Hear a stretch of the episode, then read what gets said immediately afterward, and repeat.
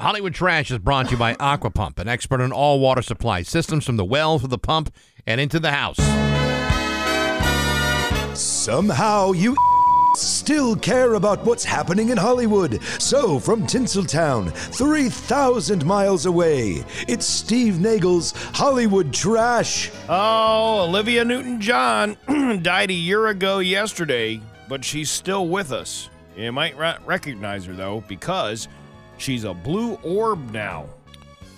She's a blue orb? Yeah. Olivia's daughter, Chloe uh, Latanzi, says that two weeks after her mom died, her phone accidentally took a picture of her dog, and in that picture, floating next to the dog's head, was a blue orb. Mm. It was the same color blue as the aquamarine pendant that uh, Olivia used to wear.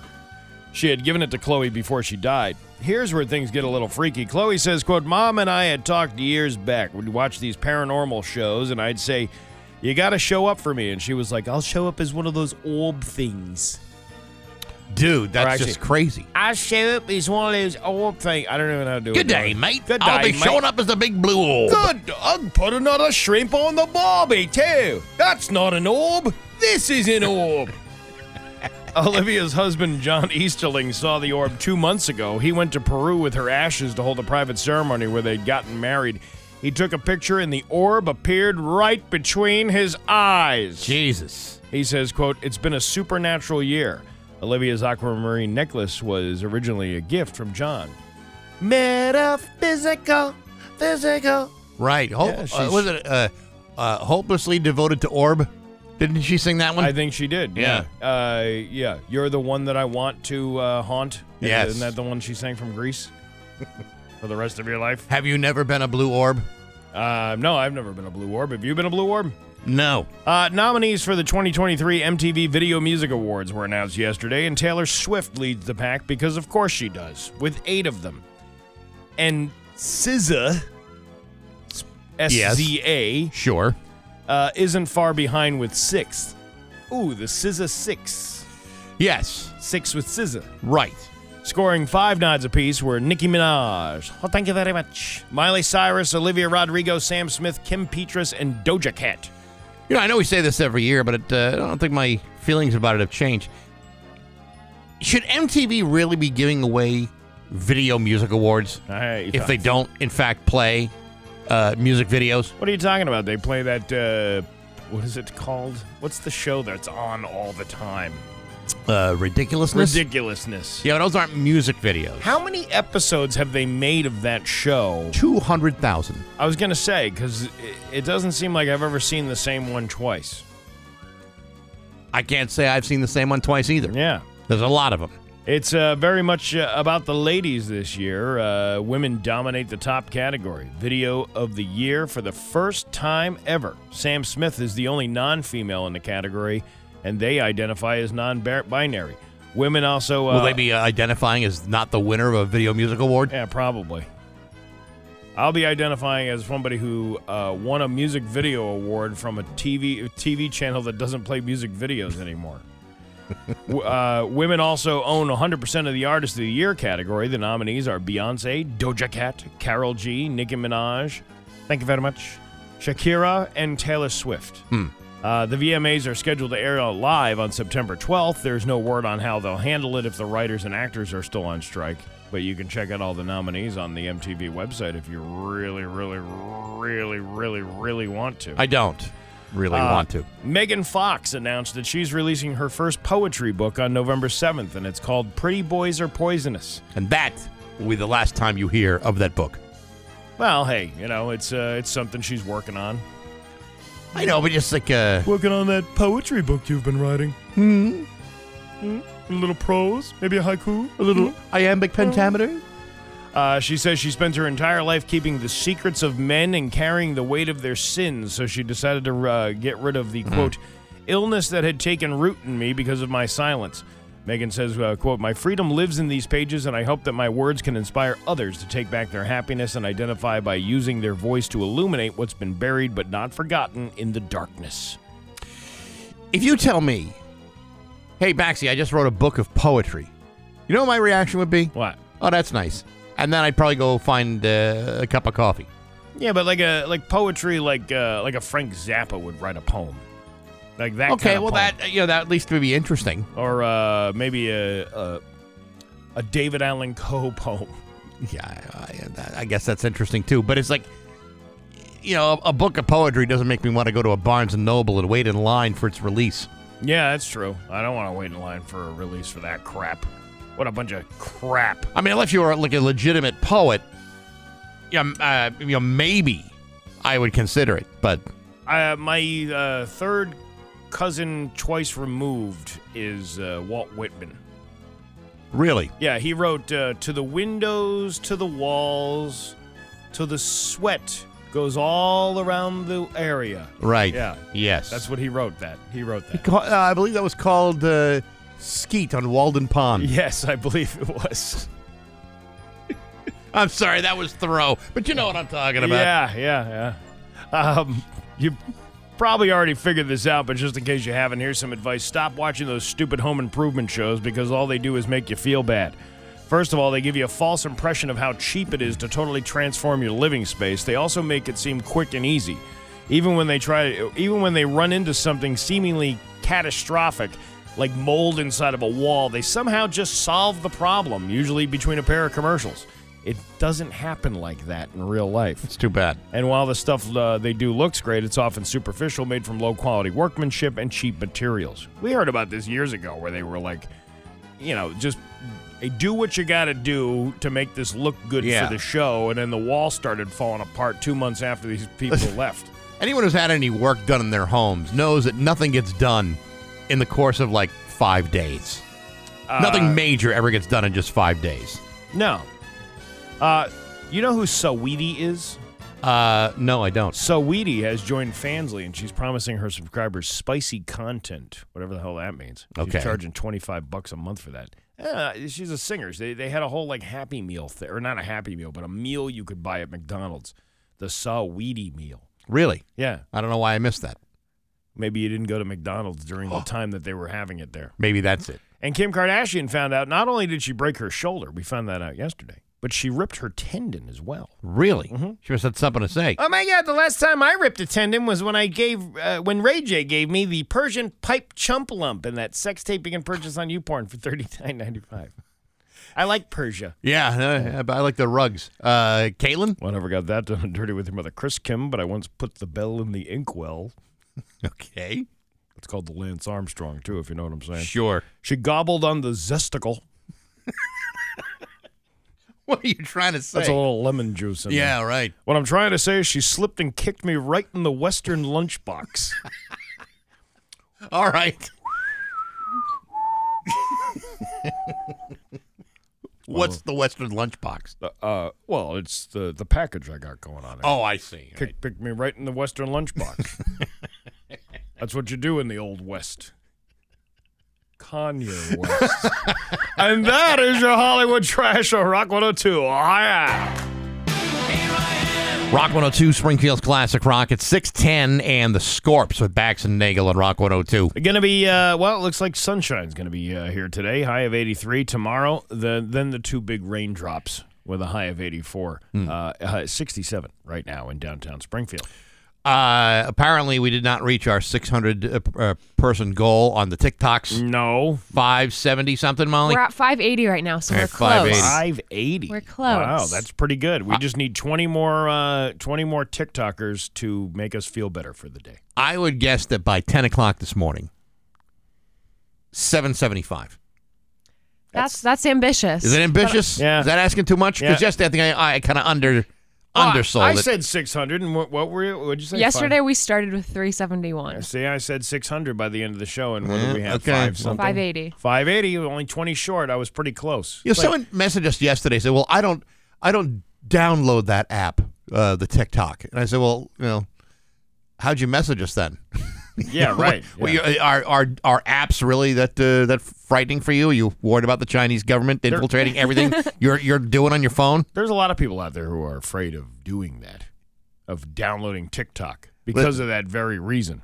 Let me tell you something. If the Chinese government can go into my phone and find anything that is of value to them, yeah. they can have it. Go for it. There's nothing valuable in there at all. So yeah, but go, think, go to it. TikTok is totally worth it. It, it's a wonderful waste of time. See? Wonderful waste of time. That's what all the young kids are saying now. That's right. And this show has been a wonderful waste of time for years. And so, you know, to me, it's a symbiotic relationship. I'll uh, I'll waste my time on, uh, I don't know, MySpace. That's how I'm going to waste yeah, my time. Smart idea.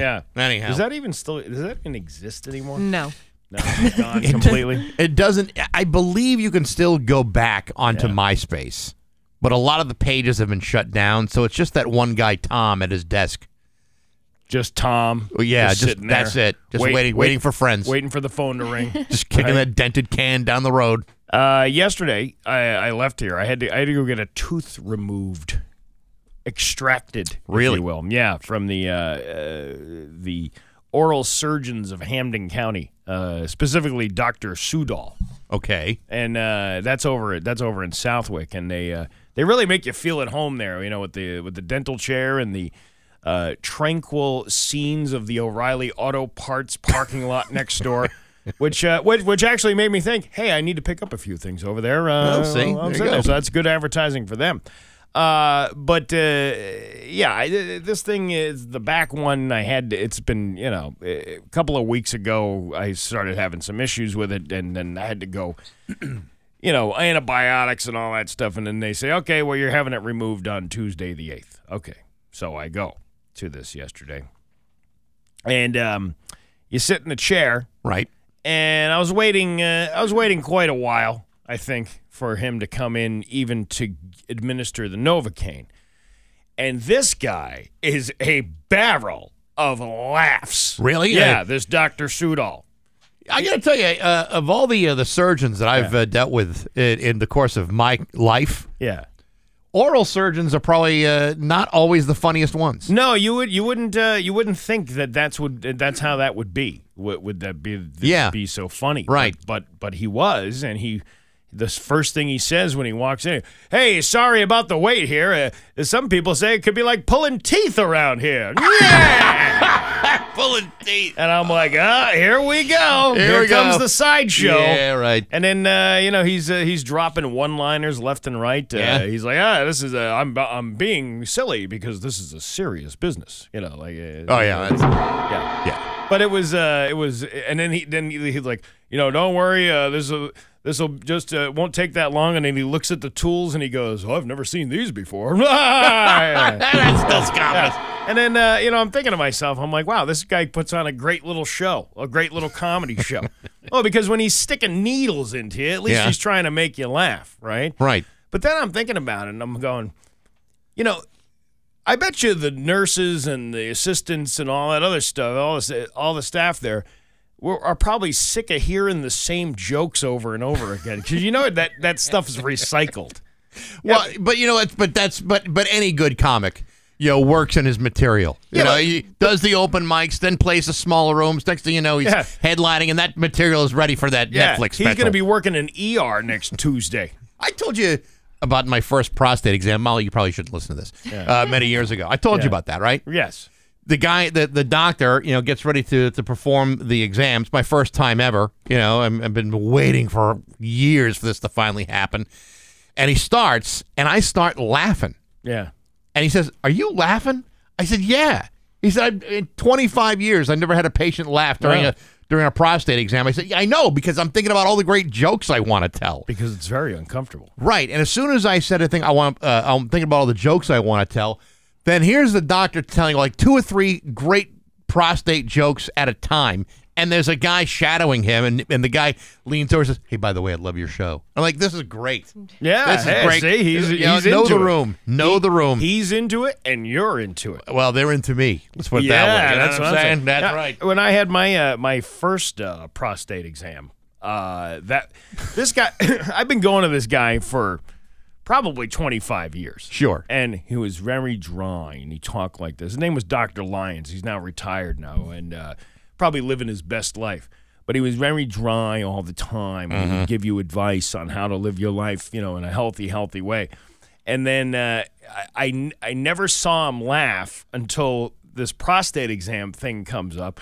Well, you're now forty years old and you need to, you know, think about your male health, and uh, we're going to have to do a prostate exam. And then he said, if you'd like a chaperone in the room, I can make... I can do that for you. And I said, chaperone? Yeah, and I said, a chaperone? I said, listen, man, you and I have been doing this all by ourselves for the last twenty-five years. I don't think we need to add a third person, do yeah, you? This is not the kind of relationship where you say, yeah. I think we maybe need to start seeing other people. Yeah. That, that's yeah, not, right, right, not right. really yeah. where so, it should go. So he agreed that we didn't need the chaperone, and then uh, he invited me to his house in Cancun last week. Would you like to come down to Cancun? Maybe you can jet on down for the high jet, holidays. Jet on, yeah, jet on down for the high holidays as we celebrate, as we celebrate with a champagne toast. uh, so, but yeah, this uh, this Doctor Sudol, Doctor Laughall, is really? what his name is. Yeah, he just uh, came one-two punch with the jokes left oh, and no. right. That's you know, when yeah. when, a, when a doctor has to provide not only good medicinal help, yeah. uh, health. but also provide entertainment along with it. That, you know, that almost excuses all the old, you know, highlight magazines and the waiting room and all that other stuff. Well, it's kind of like being on a Southwest flight, you know? Like, uh, yeah, it's right. not your typical crew that you would go in and they'd be all serious and giving people blankets and things like that. No, they're the happy-go-lucky airline. This guy's the happy-go-lucky oral surgeon. He's just pulling teeth left and right. I would love to know where the jokes go if there's, say, some sort of complication in the surgery. I don't know. I'm not really sure about that. But again, yeah. uh, you, uh, as I, I was putting myself in the shoes of the uh, of the staff members there going, this, he told that joke like twenty minutes ago to the same guy. You don't think have, a, I mean, I know the writer's strike is going on, but you don't think like during like a non-strike times they sit around and think about like new jokes you can tell? Yeah, I, I, he should probably sit down and write some new material. Yeah, probably. You know, I bet you he could come up with the. I you can come up with how much dental material can you come up with? Maybe you should uh, volunteer. Yeah, hey, like that. Hey, listen. Hey, I got, I got a some... mouthful of jokes for you. yeah, yeah, yeah, yeah. Mouthful of jokes. That would be great. Imagine how maybe able to work off some of the payment for the uh, for the uh, the surgery you just had. Yeah. Good. Yeah. Hey, uh, what time is it? Tooth hurty. Ha! Yeah, what a barrel of laughs. So uh, you just had a tooth extracted, yeah. a wisdom tooth, which is usually about the size of a human fist. Mm-hmm. But uh, but you're still here today. I am. See, when I had mine done... I, have, I also have a lapsed gum. Ooh, that, that doesn't sound very Yeah, good. no, it doesn't sound Looks good. Looks like a Sarlacc pit. I had uh, two of mine removed in my forties. Yeah. And uh, everyone said, well, why did you have it done when you were eighteen? I said, well, because my parents... didn't love me enough to pay for that, and I uh, so I had it done in my forties, and uh, I had two of them. I I took a day out. I didn't I didn't come in here looking to do a radio show with a couple of dry sockets in my mouth. Hey, listen, if I felt uh, differently, uh, maybe I would. I didn't even pick up the prescription for the uh, what was it, hydrocodone or something mm-hmm. like that. Yeah, you don't need it. You just get the uh, Tylenol and Advil, and uh, mm-hmm. put some gauze in your mouth and. Uh, Spit blood for a day. Yeah, that's always fun. Yeah, yeah, it's fun. Yeah, very Gene Simmons-like. Very, yes, but this is my problem. This was, I didn't have the same problems Gene Simmons has. No, no, this, these they're totally different. Yeah, so it, six, success. Very good. six twenty-one with Bax and Nagel on Rock one oh two. You have an office? Two? Rock one oh two, Springfield's Classic Rock at six twenty-eight and Van Halen. With Bax and Nagel on Rock one oh two. Uh, it is, uh, well, you know what? Dan Brown can give you the forecast. I just, I have no interest in doing the forecast. Well, like you... I have lack of interest. Well, because I'm wrong. I was wrong yesterday. I said it was going to rain, and it was nice and bright and sunny out. And... Well, no, it was, uh, I got a little bit of rain yesterday. Eventually, but sure. I, I said rainy all day long. Blah. Well, listen, uh, Dan's going to tell you everything you need to know. You, you know, if if you told the forecast now, it would just be redundant and uh, would eliminate the need for Dan to do it. So don't worry about it. But it's Dan, all good. Dan's not even here. Uh, comedian Brad Upton will be on the phone this after seven o'clock uh, today. Got a couple of great comedy specials that are available on YouTube. Uh, some of the most listened, most watched comedy specials on YouTube ever. They're Brad Upton's. That's crazy. It is crazy. So we'll talk to him after seven. You want to laugh? Sure. It's Bax and Nagel's joke of the day. I'm funny how? I mean, funny like I'm a clown. I amuse you. On Rock one oh two. I make you laugh. Springfield's Classic Rock. All right. If a stork is the bird that brings babies, what bird keeps babies away? I don't know. What bird keeps babies away? The swallow. I, don't under, I don't understand that at well, all. They're very intimidating. Yeah, no, I, that, I get that, it. That's I get what it. It is. Of course, if, I'm, I'm sure you've heard. Uh, what? That the bird is the word? Oh, well, everybody's heard about the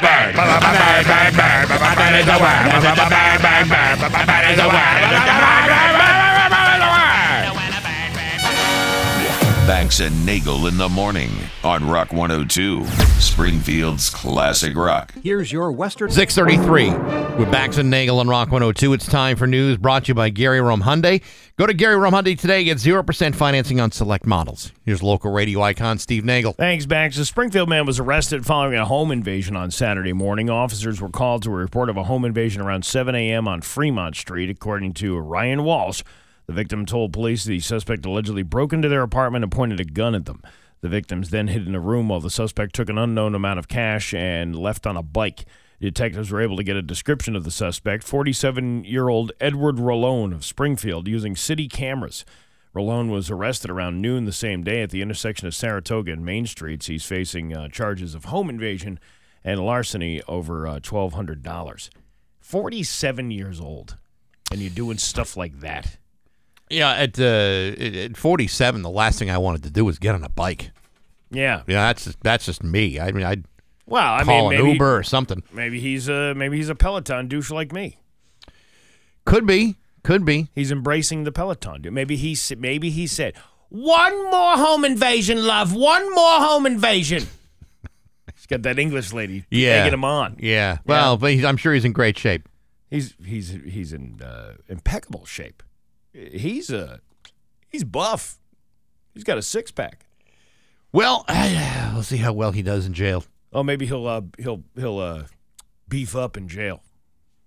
Got a lot of downtime. At those weights. A dire warning from the chief in the Hampden County town of Chester. There is a deep, desperate need for volunteer firefighters, or emergency calls could go unanswered. Chester Fire Chief Henry Fristick said the uh, number of volunteer firefighters has been on the decline for years. He says they need at least twenty volunteer firefighters to be fully staffed, and right now they're down to just six or seven. That handful of volunteers is responding to every fire and medical call in town. The chief fears what would happen if those volunteers aren't available. Can you imagine if you called nine one one and nobody came to the call to answer your need? Unfortunately, that's where we're headed. The chief said many fire departments in surrounding communities are dealing with the same issue. They're holding a recruitment night on August thirty-first at seven p.m. at the Chester Fire Department. All right. All right. Well, you know, that's the problem. You know, uh, even big cities aren't, you know, fully staffed with the, enough people to take care of all the fires. Yeah. You know? Uh, well, uh, but you're you're talking about a volunteer situation where you're relying on the community to, to help you out. Yeah. And yeah. If, you, if you don't have enough people, uh, I guess you would have unanswered calls. I mean, I'm impatient. If I'm going to call nine one one, I want the I want help immediately. I don't have time to wait around. You don't want to wait around for that? I, no. Especially if something's burning. I mean, that's, you know, the race against time. Yeah, it is a race against time. That's what I, house fires are like the, the one of my biggest fears. Like to, to be awoken by... Yeah. You know, and then smoke all around you and trying to figure out where you are and being disoriented. That uh, that would suck big time. Trying to find your shoes, your wallet, your phone, yeah, your keys. keys. Yeah, you know, yeah. All, you know I, there's probably a couple of uh, you know records I like to pull out of the house. I don't want to lose those. They're make valuable. A, make a coffee before I leave. Yeah. Maybe some breakfast. You know, I, I like smoked eggs. I, from my understanding, I've never been through it, you know, knock on wood, um, you can't run from a burning house on an empty stomach. No, you actually uh, have to have some kind of yeah, protein or some sort it. of yeah, energy boost. More than eighty cats were found inside of a one-bedroom apartment in Berkshire County last Tuesday afternoon. According to a news release uh, from the Dakin Humane Society in Springfield, the animal shelter assisted in two separate hoarding cases on Tuesday, August first. The organization brought back several of more than eighty cats found inside of a one-bedroom apartment in Berkshire County to their facility to provide care. On Saturday, August fifth, Dakin assisted uh, animal control in Hampden County with the intake of over thirty cats and kittens, some of them Siamese and Ragdoll breeds. Hmm. Oh, Ragdoll. Is that the Aerosmith uh, Yes, they're version? Aerosmith cats. Does it look like Steven Tyler? Joe Perry. Oh, it's, okay. Yeah. Dakin brought back uh, twenty-one cats to the facility to provide care.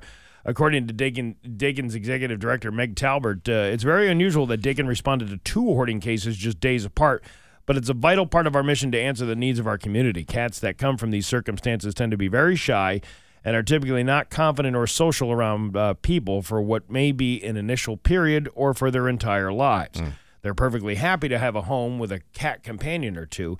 They're very special animals, and we're hoping that people will open their homes and hearts to them. You know, I've had uh, I've owned cats uh, in the past, mm-hmm. and I don't really mind cats, but I know I know the kind of vile, disgusting stench that one or two cats can leave in the house. Mm-hmm. I can't even imagine what that place had to smell like with eighty cats in a one-bedroom apartment. What you got in there? thirty damn pussy cats? You realize you realize the the uh, the amount of litter or the cat box that needs to be changed after eighty cats are using it? That's disgusting. It's awful. I like the uh, the hoarder shows where they found the dead cats under the mattress. Oh yeah, yeah. As the lady flattened them out, she she forgot that she had them. Yeah, I thought I had six hundred cats here. I'm only counting two hundred. And you open it up and you're like, oh, uh, cat jacks, like flapjacks, but they're pancakes. They're decorative now. Yeah, yes. Oh, and they're uh, those those are sprinkles on top of them. No, those are maggots, but that's okay. Uh, Lee Chambers. But we call them Jimmies. Yeah, Jimmies. Yeah, Jimmies. That's a New England thing. Uh, Lee Chambers from Dakin Humane Society says they're looking uh, for new homes. It's a good-sized collection of cats, and we're hoping that folks might consider adoption, or if they want to make a gift of any size to help offset the expenditures. Uh, we'll take that, too. The uh, cats are getting uh, their medical and behavioral evaluations, and some of them are uh, of the newborn kittens and cats are being put into foster homes. Dakin has created an online form to collect contact information for potential adopters, and those rescued have reduced adoption fees, and some of them have to be waived. The, uh, the foster home thing, I never really understood that. So you don't get to keep the cat? You're just putting it in your house for a while. Until, until it's they- adopted, yeah. How often does that happen? I would think that once they get the cat in your house, you're like, well, you know, you said. I know for dogs it works pretty well. I, I don't know how it works for cats. I would assume, you know, if you wanted a cat, probably a great way to do it because you're you're you're saving you're saving the life of that cat. Yeah, I don't want to know if I want a feral cat though. No, not feral, but uh, you know what I'm saying. Hoarded, a yeah, hoarded cat. six sixty cat, eight, yeah, eighty cats, man. That's a. Am I crazy or is that a lot of pussycats? No, you're right, Steve. That's exactly what it is. It's a lot of pussycats. Governor Maura Healey has declared a state of emergency for Massachusetts on Monday due to the rapidly rising number of migrant families coming to the state in need of shelter. Uh, Healey, Healey is asking the federal government for help as the state continues to increase housing at an unsustainable uh, level. There are currently more than fifty-six hundred families and more than twenty thousand people in state shelter. The number is eighty percent higher than it was last year at this time. Hmm. State employees and our partners have been miracle workers throughout this crisis, going above and beyond and support families and using every tool at their disposal to expand shelter capacity to by nearly eighty percent in the last year. But in the recent months, demand has increased to levels that our emergency shelter system cannot keep up with, especially as the number of families leaving shelter has dwindled due to a lack of affordable housing options. Uh, they, they, they're putting... The one thing I read was they're putting them in some of these college dorms throughout the state. Yeah. And, I'm, and like, I'm trying to, where, was it at UMass that they did it? Oh, no. Uh, last week it was announced that a dorm at Eastern Nazarene College in Quincy would be used to shelter up to fifty-eight families. Oh, yeah. When you talk about, like, UMass and these kids going to UMass don't e- can't even get housing themselves, they have to be put off campus in the Econo Lodge. Yeah. So now you're talking about going to different uh, different colleges and uh, oh, using some of the dorms. Yeah, I don't, I don't know a whole hell of a lot about Eastern Nazarene College. I know it's a very, uh, it's a very religious yeah. college. For whatever reason, that school tried to recruit me when I was in high school. Really? Like, for why? I have no idea. But yet they they went uh, pretty hard to the rim on that one. What's a Nazarene? I don't know, but I hear they're nice. Oh, it's a people, or is it a religion? I, I don't. Uh, I think I think it's a people, but uh, but you know the thing is, uh, some college campuses have enough dorm space to do this. Yeah, but others, like UMass, like you said, you know the enrollment gets you know so high every year they don't have the ability to accommodate everybody. But then you have people complaining that you know you've got hotels and motels accommodating you know you know homeless or or refugees or whatever it may be. Get the hotels, the motels, and the Holiday Inn. That's right. Yeah. I can't remember. I can't remember. I try to remember something about you can't get with your friend or something like that. I can't remember. No, that's the Spice Girls. No, that's uh no no no. There's the lyrics in the uh, the Rapper's Delight. Oh yeah, yeah. Hotel, I don't know. Hotel, motel, Holiday Inn, something about getting with your friend. I don't know. I, yeah, I don't. Yeah, I don't know. Uh, Listen, I spent all day with the D J Casper news. I, I'm, you know, I, you can't have me on the Sugar Hill Gang too. Oh, that really devastated you, didn't it? I tried to do the cha-cha slide yesterday out of uh, out of respect for the death of uh, D J Casper. Yeah. Wasn't able to do it. Me too. All I kept coming up with was the uh, was the electric slide. Yeah, couldn't do the cha cha. Yeah, could only do the tough. Electric. Yeah, a boogie woogie woogie. Uh, I think it was the uh, the five hops this time. That was the part I That's, got. I lost count after two. Well, you got two. Bad knees. You shouldn't be doing that. Yeah, anyway. I, I, I, bad knees, bad ankles. I really shouldn't be doing any of that stuff. But I just felt like you know the guy's only going to die once. The I, least I could do is show a little respect. So I'm going back to these uh, these migrant families. You know, I, I went to Westfield State, and uh, I lived in Lammers Hall, which was the, the only dorm at the time mm-hmm. that had an alcohol, like a, a twenty-one plus uh, floor. Really? Yeah. So uh, you think uh, maybe uh, they'll show these uh, families a good time by having a big party up on the fourth floor of Lammers Hall at Westfield State? Uh, I don't see why they wouldn't. Yeah, why not? Yeah, we we could have we could have a, a migrant family beer bash. Why not? You know, think of the lives that these poor people have had. You know, these are this uh, being a migrant is not easy. Being a uh, refugee is uh, is not fun. Well, you don't. Have but all to... of a sudden, you're at a at a place. You feel like okay, this is the the next stop in a very long line of getting my life back on track. And whoops, what's this? A kegger? Yeah. And beer pong? That's what I'm talking about. Come on. Let's make some moose juice. Get that five-gallon Gatorade container and the pop-off. We're going to town. They've even ordered pizza with a stuffed crust. What? I know. Is this a great country or what? Shut the front door. No, really, shut the front door. We've never, we've never had one of those before. what, what, am I, what am I, heating the whole, the whole neighborhood? Your Pioneer Valley forecast today going to be sunny with a high of eighty-four. Tomorrow, rainy with a high of eighty-four. sixty-seven right now in downtown Springfield. I'm Steve Nagel, and that's the news on Rock one oh two. Ah, yeah. Rock one oh two's Classic Rock Summer is driven by... Rock one oh two, Springfield's Classic Rock. It's six fifty-three, and the Eagles with Baxton, Nagel, and Rock one oh two. Going to be uh, mostly sunny today with a high of eighty-three. Tomorrow, uh, rainy with a high of eighty-three. It is uh, sixty-six right now in downtown Springfield. Uh, I'm going to be with the road crew this Friday for uh, for uh, Free Music Friday at the M G M Plaza. Ooh. Uh, Johnny Six Gun, Authentic Classic Rock, The Way You Remember It, will be performing. Uh, we'll be there with uh, prizes on the Rock one oh two table.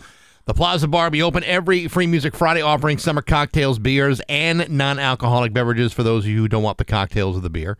Stop by the uh, T G I F Square. You'll find uh, the White Lion Wild Dandelion Beer Trailer, the new Shot Shed, uh, serving summer offerings from local distillers, Top Golf Swing, Sweet and Bar, and Indian Motorcycle two. And Tap Sports Bar will be open before and after the concert, so you can still enjoy the fun even after when uh, Johnny Six Gun has finished. Join me and the road crew this Friday, seven to nine, at the Plaza at M G M from Rock one oh two, Springfield's Classic Rock. You get road rage?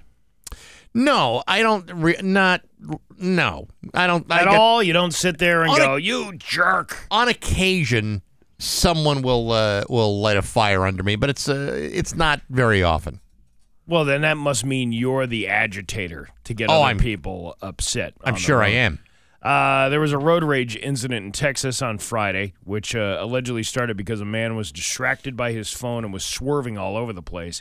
He also didn't notice when a red light turned green. Ooh, that's a that's, violation that's gonna, right that's there. That's going to cost him. The guy driving behind him started honking at him, and then uh, that made him mad. The distracted guy started throwing objects at the other vehicle. The two vehicles stopped, and the distracted guy got out a can of white spray paint and sprayed it in the other guy's face and then on his car. That's when the other guy spray painted the distracted guy's face. When the police showed up, both guys were painted white. Jeez. They both had white face on. Really? Yeah. That seems weird. That seems a little insensitive, doesn't don't you think? No kidding. Uh, we're assuming the second guy just wrestled away the can and didn't have his own can of white spray paint, because what's the chances of two people having two uh, cans of spray? Who carries spray paint in their car on a daily basis, other than maybe a painter? Well, I don't know. I occasionally get the uh, the urge to, like, you know, tag a wall. You got a whole case of Krylon in your back? Uh, oh, yeah. Just, uh, yeah. Uh, yeah. Just in case. You need to do some tagging on some bridges. Sometimes I feel like graffiti's the only thing that's going to calm me down. Uh, the distracted driver, the one who initiated the spray painting, was arrested and charged with felony criminal mischief. You know, sometimes these things get out of hand. You see that uh, that series on Netflix, Beef?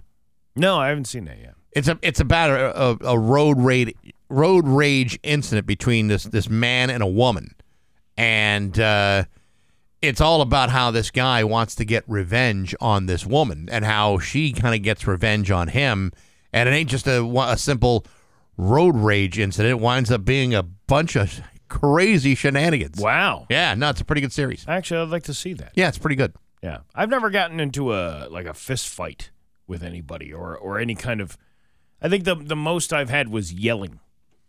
Some guy tried to cut me off last yeah. year in traffic. Well, he did cut me off in traffic. I was at an intersection. Mm-hmm. There was slow traffic, you know, at the uh, in the road that I was trying to get into. And this guy just comes up around side the left side of me and cuts his way into traffic. And I yelled. What'd you yell? I said, "What the F are you doing, you stupid..." You yeah, know, yeah like, that's, like, that's that, that sounds like road rage. And then he's like, "Whoa, whoa," you know, and then he starts puffing and chuffing. Meanwhile, Barry Krieger's on the phone with me on speakerphone, and he goes, "Are you okay? Do you need me to call somebody?" You sure Barry wasn't being distracting to you in some way? Maybe he was. His conversations are fascinating. Well, you know, we were talking about uh, this and that and how to make an egg salad mm-hmm. and uh, how to paraglide and well, all kinds of cool things. Yeah, well, there, yeah. that's what I'm saying. But, uh, yeah, I've never I've never had the uh, full fist fight road rage. No. I I, I, I just, uh, you know, to me, life is too short to get pissed off about everybody else. Yeah, really, I'm more focused on my own uh, my own insecurities. I've been feeling that way lately. Like it's just like, you know what? What's the point of getting involved in this? Yeah, there's no there's no reason to get involved in it. Think mind, about what it does to you. I mean, it kind of eats you out from the inside. Uh, Nagel, mind your own business. Which you can listen to my podcast, by the way, on uh, rock one oh two dot com. uh, comedian uh, Brad Upton's going to be joining us in just a few minutes at six fifty-seven on Rock one oh two. And now, Bax's View from the Couch, brought to you by Rocky's Ace Hardware, your grilling headquarters, Weber, Big Green Egg, Uni Pizza Ovens, and Traeger wood-fired grills. Hey, good morning, sports fans. How the heck are you? As I'm sure many of you are aware, the winning Mega Millions one point five eight billion dollars jackpot was won by a single, a single winner last night, and that person was not me. Instead, it went to somebody in Florida who I'm quite certain has no intention of sharing it with any of us. And while that one point five eight billion dollars is a lot of money, I can tell you this. There are people out there with a lot more in the bank than Mister Mega Balls over here, and many of those people happen to be owners of Major League franchises. A few days ago, the sports business website Sportico announced their list of the most valuable sports franchises, and topping the list, not surprisingly, is the Dallas Cowboys, with a total team valuation of nine point two billion dollars. Following them would be the Golden State Warriors at seven point oh four billion dollars. Where the Patriots fall on this list? Mister Kraft and the Patriots are the fourth most valuable N F L franchise at six point seven billion dollars.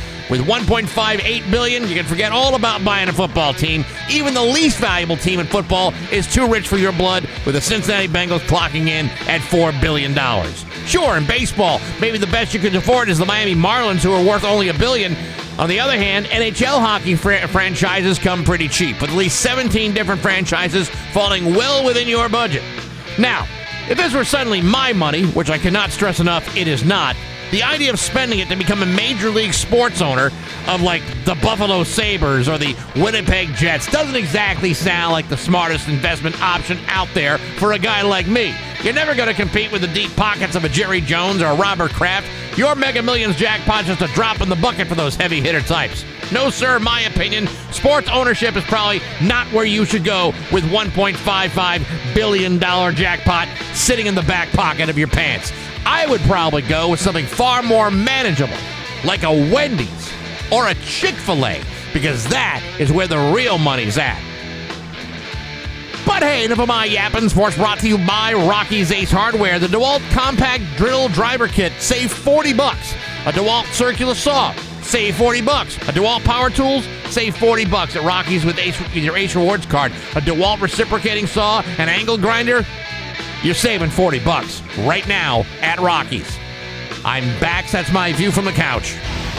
Rock one oh two. Spring. Rock one oh two, Springfield's Classic Rock at seven eleven, and Aerosmith with Bax and Nagle on Rock one oh two. Did she ever pass a background check? I don't I don't Janie. know if she ever did. Not at five least days, five days. Five-day waiting period. Yeah, I don't know if she uh, if she had uh, any of that. Uh, would have been helpful.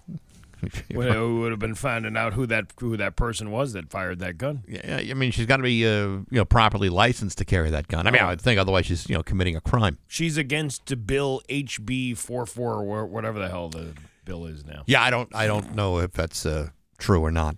Comedian uh, Brad Upton is uh, I guess you could say he's an internet sensation. sixteen point two million viewers on his uh, Drybar Comedy special called "Will Be Funny for Money."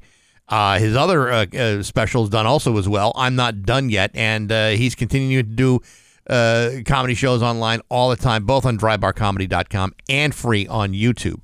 And uh, he's on the phones right now. It's comedian Brad Upton. How are you, Brad? Brad Upton, what's it like to have the most viewed comedy video ever? It's very surreal, believe me, because that material was stuff I'd been doing in clubs for several years. And then it blew up. I went, wow, I've been doing this for a long time. Yeah, how so long? I was surprised. How long have you been Have you been in the uh, the stand-up comedy business? Thirty-nine years. Thirty-nine years, and it's taken to this very point for you to get sixteen point two million views on YouTube. Exactly, it, it, it, overnight success. I know some comics don't get more than ten, and you've just got six, right? sixteen point two million. What What in your view? What was it that uh, that turned things uh, so viral for you? I wish I could answer that. I'd, I'd make a bunch of those videos. You, I have no idea. You know, it, it touched a it touched a nerve. It, it's funny that that that uh, you know we're talking about this because we we know uh, comedian Tom Cotter. I'm sure you've heard of him before. Oh, I know uh, Tom. Yeah, absolutely. Right. And and Tom, you know, has been fairly popular for the last twenty or thirty years or so. Uh, but he has in- picked up some steam because of these Instagram reels and these things, his comedy right. bits that he's that he's making. And you watch the comments, and people are going, "Man, this guy's funny. W- when did he come on the scene?" and then, and then right. you're like, "Yeah, probably back in the early nineties or maybe even the late eighties." Yeah, said, "Is that uh, what you, exactly right? Is that what you're seeing as far as a response from people?" Yeah, or people who will be going, "Hey, when are you coming to Cincinnati?" I'm like, I've been coming to Cincinnati for thirty years. Yeah, I was there last weekend. You yeah. missed me. Took you forty years? Oh, all the time. Yeah, took you forty years to be an overnight sensation. Exactly. Oh, that's right. There's a bunch of, you know what, there's a bunch of really good comics in this country that aren't necessarily big names, but they're great. And, and then people find them on the internet and like, oh, this guy's terrific. And uh, like, yeah, he's been around for a long time. Yeah, I mean, it's a, it's it's kind of funny how you know, you know back in the old days when you wanted to go, when you wanted to get some sort of notice, it took like you you had to be discovered in Montreal. You had to get a T V deal. You got exactly. got to get a, a movie deal or whatever. But now all that stuff doesn't really mean as much. You can kind of create your own industry just by you know a lot of hard work and some good luck along the way. No, absolutely, and uh, that's the beauty of the internet now, is as people can discover you. You know, there's some, there's been some singers that done the same thing, posted videos, and people shared them, and all of a sudden they have a hit record without the uh, music industry behind them. You know, I'm still waiting for my little YouTube video to soar me out, well, uh, out don't, into don't fame. Don't give and... up the dream. No, uh, it's it's just me eating a hot dog. That's that's pretty much the, all the that's video about is. It. I'm you waiting. Never know. It's got thirty-nine views. It could get forty well, by the end of the day. If you're eating that hot dog and then get hit in the nuts, it'll go to twenty million. Yeah. Hey, yeah, you know that's probably the, well, we could recreate that best way to do that. Exactly. So you got you got a couple of uh, you know, specials that are on uh, YouTube and uh, dry bar comedy dot com. Tell us about uh, uh, uh, about that at Drybar Comedy. I mean, it, how did is that something that uh, that you've been associated with for a while, or is that something that was done later for you? Well, that's where I, that's where the video was taken that blew up, and uh, I didn't know anything about Drybar. I was one of the very first guys that taped one. I didn't know anything about it. They didn't even know what they were doing. They will tell you that. And, uh, you know, it's, it's all clean comedy. And, uh, and so I went, oh, I can work clean. That's not a problem. Tom Cotter is the same boat, right? Yeah. He can work, he can work clean. And, uh, so I taped this special for Drybar and, uh, it just blew up. That was in, I taped it in twenty seventeen. The first thing blew up in twenty eighteen, and then it's just blown up again in the past year. My so second special. I, so I guess when somebody asks you, how did that become viral, you'll be like, I don't know, and I really don't care, but it's it's helping me out. Exactly. Right. This is comedian uh, Brad Upton on the uh, on the phone with us. You're a former uh, teacher, is that right? Yeah, I taught fourth grade, and uh, people always ask about that. You know, was that a big change? I go, entertaining a room full of drunks and a bunch of ten-year-olds is the same job. You know, having a ten-year-old... I can agree with that statement. Right. Yeah. it's it's the exact same skill set. Yeah. The, the, the two drink minimum is two drink is two uh, juice boxes or uh, or or milk. Right, but you still have the same amount of people not paying attention or trying to heckle, and you know what I mean? It's the same thing. Yeah, trying to screw the lunchroom out of the two drink minimum, right? Like, yeah, we're not, I'm not paying exactly. for an extra Capri Sun. What are you out of your mind? Circle around to the end of the line to get a third one. You know how it works. but but uh, so did you give up the teaching to continue the comedy? Yeah, absolutely. And uh, I quit in June of eighty-six, and I and I thought at the time, well, I'll just see how this goes, and if it doesn't go well, I can always go back to teaching. Yeah. And uh, that's still the that's still the plan in twenty. In twenty twenty-three, I can still go back to teach. No, well, I think, I, I would think by, by this point you're probably saying, "Yeah, no, maybe I'm maybe I really shouldn't go back to the fourth grade." I could not teach now, and I'll tell you why. Because when I was teaching in the eighties, we could still hit them. Those were the days, Brad. Those, uh, you're absolutely right. Bored. Yeah, bring back yeah. The, bring back the days of corporal punishment. I I totally agree. I, I'm with not that. saying it was right or wrong. Yeah. I'm just saying it was very effective. Well, I think it was, I think it was like up until the. I remember getting hit by a by a nun. I got slapped by yeah, a nun when in nineteen ninety. That was nineteen ninety, so it was still going yep, on then. Yep. Yeah. I think it ended about early nineties. That's about when it ended, early nineties. Yeah, I was the last of the uh, Mohicans on that one, you know? Ah, the good old days. Ah, the yeah, good old boy. days. I was I was part of a very special elite group that no longer exists. Yeah. The kids who used yeah. to get beat. I got swatted. Oh, I'm sure you did. I, and I, I had it coming, too. Yeah, I bet you did. You're yeah. gonna be... You got you're, you're coming to a you got a couple of shows uh, coming into uh, New Hampshire, Laconia, and Nashua in uh, in December, but you got a pretty uh, busy lineup, including a couple of uh, sh- uh, shows uh, overseas, Singapore, London. Uh, the couple you're going all over the place. I'm making a worldwide tour, and it has two stops. Usually, usually, uh, usually you put a few more dates in there, but uh, these lined up. I went, well, I'll do it. I'll kind of half. half tour, half uh, do shows. But, yeah, I go from Ohio to Singapore. That's normal, right? Yeah. Oh, yeah. yeah, yeah. yeah. I don't even know if there's a direct flight from, uh, where is it, Mansfield? Uh, yeah, Liberty Township, Ohio to Singapore? Yeah, direct, nonstop. I, I would imagine. I mean, don't get me wrong. It's cool that you get to travel to another country to, to, to perform, but that's kind of like uh, when Bradley International Airport here in, in Hartford said, hey, we're an international airport now, but they have like one plane that goes to Ireland like once a month. That makes them an international yeah, exactly. airport. And you're an international world touring comedian. I went to Singapore once. Right. There's there's airports in the Dakotas that have a flight to Saskatchewan, and they call themselves international. Yeah, yeah, yeah that's, that's not what right. I'm talking about. Yeah, that's, that's not pretty right. funny. But that's cool that that, uh, that you're heading over there. Yeah, I'm looking forward to it. You know, I've only got a couple days in between, and when you travel that far, all I'm going to do is get there and sleep, and then I'll do a show, and then I'll sleep some more, and then I'll travel and sleep. I won't do much, but I'll I'll have fun. You don't want to do any of that Singapore debauchery? Uh, I've been there before. Yeah, all right. Yeah. It I does, have stories. Yeah, yeah. It doesn't take a whole lot to get caned in that country. No, that's right. I'll be I'll be on my best behavior. You can check out uh, Brad Upton's uh, two comedy specials. We'll Be Funny for Money, and I'm Not Done Yet. Both uh, available on Drybar Comedy or for free on YouTube. Brad Upton, great to talk to you. Congratulations on all your success. We appreciate you joining us today. Thanks. It was an honor to ha- to be here. Thanks for having me. I appreciate it. You bet. Brad Upton with Bax and Nagle on Rock one oh two. Right, but you still have the same amount of people not paying attention or trying to heckle, and you know what I mean? It's the same thing. Yeah, trying to screw the lunchroom out of the two-drink minimum, right? Like, yeah, we're not, I'm not paying exactly. for an extra Capri Sun. What, are you out of your mind? Circle around to the end of the line to get a third one. You know how it works. If, but but uh, so did you give up the teaching to continue the comedy?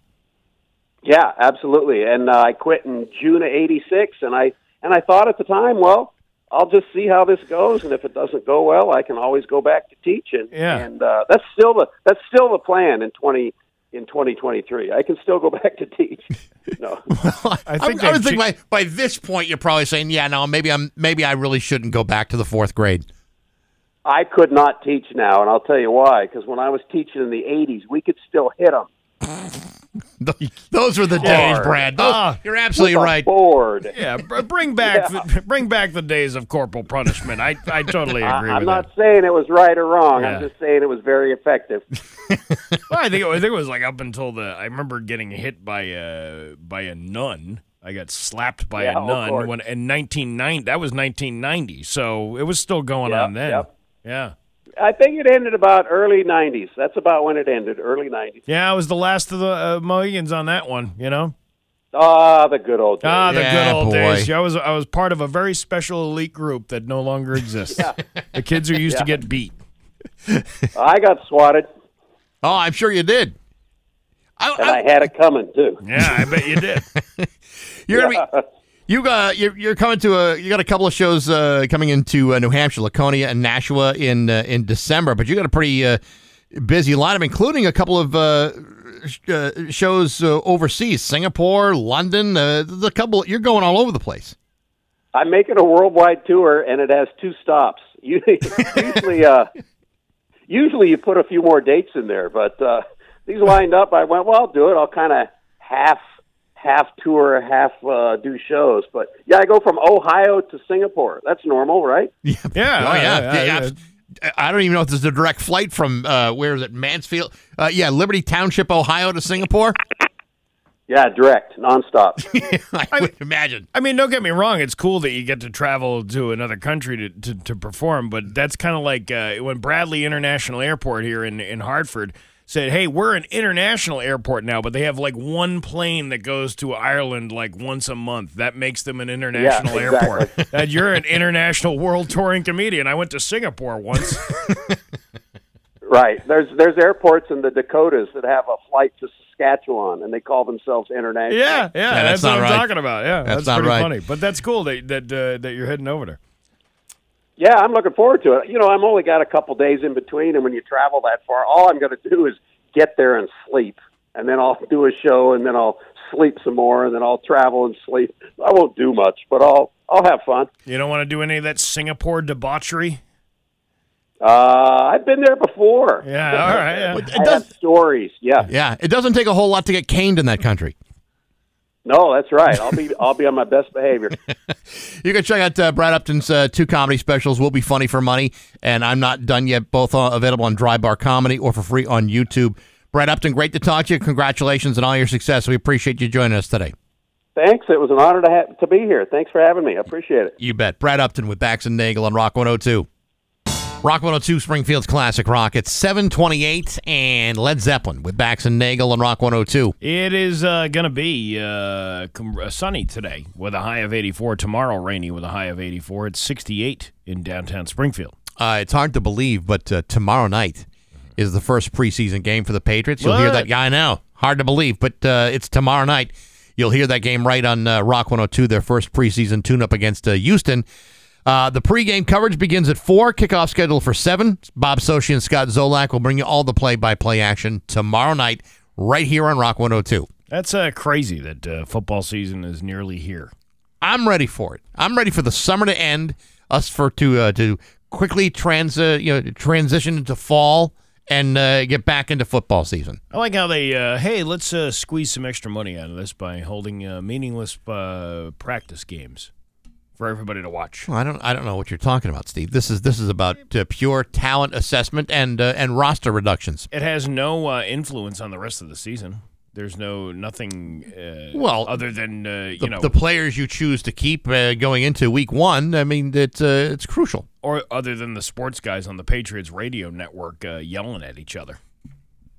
Yeah, but they the only way to get into midseason form is to be uh, is to be able to drink all the way through to game two yeah, and three yeah. in the preseason. Yeah, you know, when they say it's sponsored by Sam Adams, it's sponsored by Sam yeah, Adams. And, and, yeah, and then you have to wonder, well, who's their sponsor yeah. when they show up to their twelve-step programs? I don't know. Anyway, so you'll hear that uh, tomorrow night, Patriots and Houston right here on Rock one oh two. We have news next on Rock one oh two. Here's your Western Mass News First Alert Forecast. thirty-two. With Bax and Nagel on Rock one oh two, it's time for news, and it is brought to you by Naples Home Buyers. They buy homes as is and offer solutions to any problems. Naples Home Buyers. Here's local radio icon Steve Nagel. Thanks, Bax. And if you were uh, in Florida recently, you might want to check your Mega Millions jackpot ticket. Someone in Florida won the one point five eight billion dollars Mega Millions jackpot last night, ending a stretch of lottery uh, futility that had stretched for nearly four months. A Publix grocery store in Neptune Beach sold a winning ticket, according to the Florida Lottery. The winning numbers drawn were thirteen, nineteen, twenty, thirty-two, thirty-three, and the yellow ball, fourteen.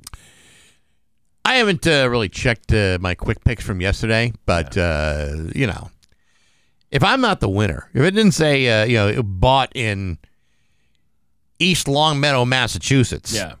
I'm probably not going to even bother looking at the ticket. I had uh, I told you I had my buddies over the over the weekend at my house, mm-hmm. and uh, I took them out uh, for a night of uh, debauchery on the town. Sure. And uh, every time we stopped somewhere, they would buy uh, like Mega Millions uh, quick picks.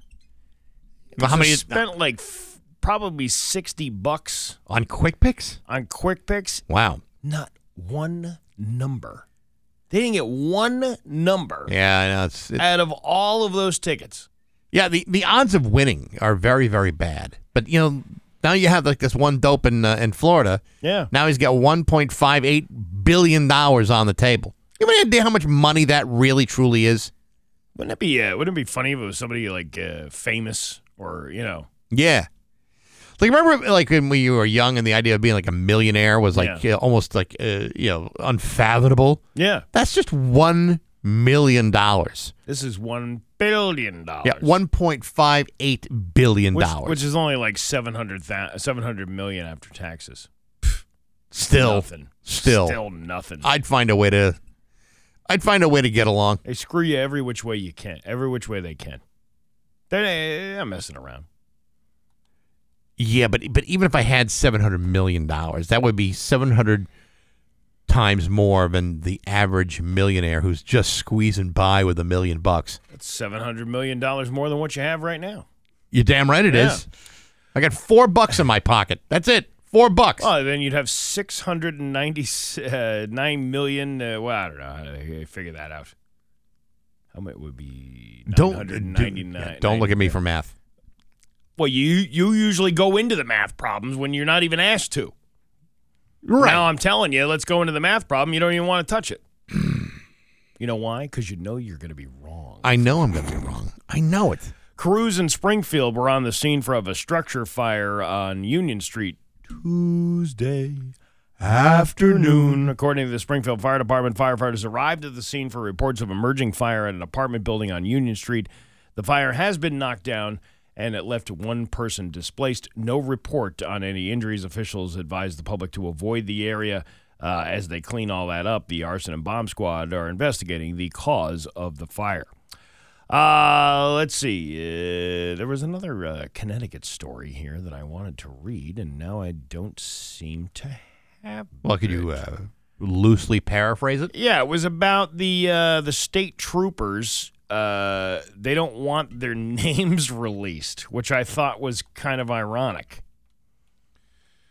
And that um, whole ticket scandal oh, thing. The, the ones that, yeah, the ones that were writing fake uh, tickets. The ones that wrote fake names don't want their names listed. Well, yeah, that would be very embarrassing. Uh, the Connecticut State Police Union, the Connecticut State Police Union is taking action to stop the state from releasing the names of the troopers possibly involved in a state police ticket scandal. About a month ago, an audit found state troopers may have falsified nearly thirty thousand fake tickets. Some speculated that it was because troopers who appear productive are often eligible for federally funded overtime. Now there's a push to release the names of the officers in the audit, and the union, union is fighting it. And, uh, it wrote a letter to the police commissioner in which it highlighted that not all of the officers named in the audit were wrapped up in the scandal. The union cannot st- uh, stress strongly enough that it would not only jeopardize the pending criminal and administrative investigations, but is also highly likely to put the health and safety of our troopers at risk. It argued that it would not only put the troopers at risk, but their families. The letter ended by saying it was seeking uh, injunct- injunctive relief in the court to try to stop the release. Do you think they care about, like, when they put a criminal up that might not be guilty and they put all their information out there, that they care about what their families are getting into if they're wrongly accused of something? Uh, I, I believe the answer they, to that question is no. Yeah, I don't think they do. And... It's kind of, it takes a lot of balls to say, well, I'm not, uh, I don't want my name released, even though I made thirty thousand fake ones mm-hmm. over the course of five years. Do you remember a couple of years ago we were having a heated discussion about the idea of police quotas? Yes. And uh, we were we were told un- to no uncertain terms that police do not operate under the guise of quotas. Yeah. If you're going to reward a police officer, uh, additional overtime mm-hmm. based upon how many tickets he's writing.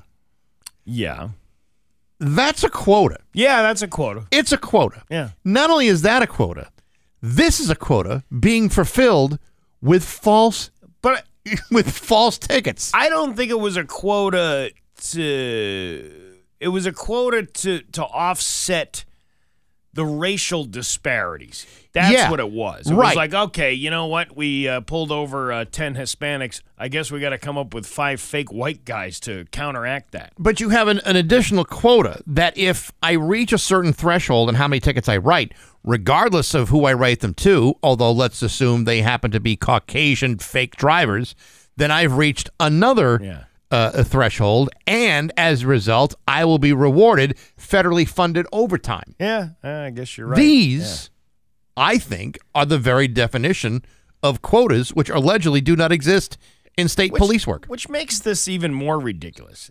Like, how arrogant do you have to be to think that nobody will ever catch me by doing this? Oh, and by the way, can we please keep my name out of the press? Yeah, like, I, how was it recorded? Did you have to? Did they have to sign off that this person was Caucasian or something like that when they wrote the ticket? I mean, because that e- information could probably be easily checked by running somebody's license. And if you run somebody's license who doesn't exist, then you'll find out, hey, we don't even know uh, what the race of this fictitious person is.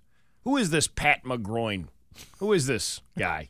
Philip McCann. Uh, no, Phil McCavity. That's that's uh, that was Mister McCracken. Yeah, uh, Phil McCracken. Well, that's what I said. Why don't you just release a bunch of fake names for these cops? You yeah, know? Like uh, uh, Sergeant Hugh G. Rection.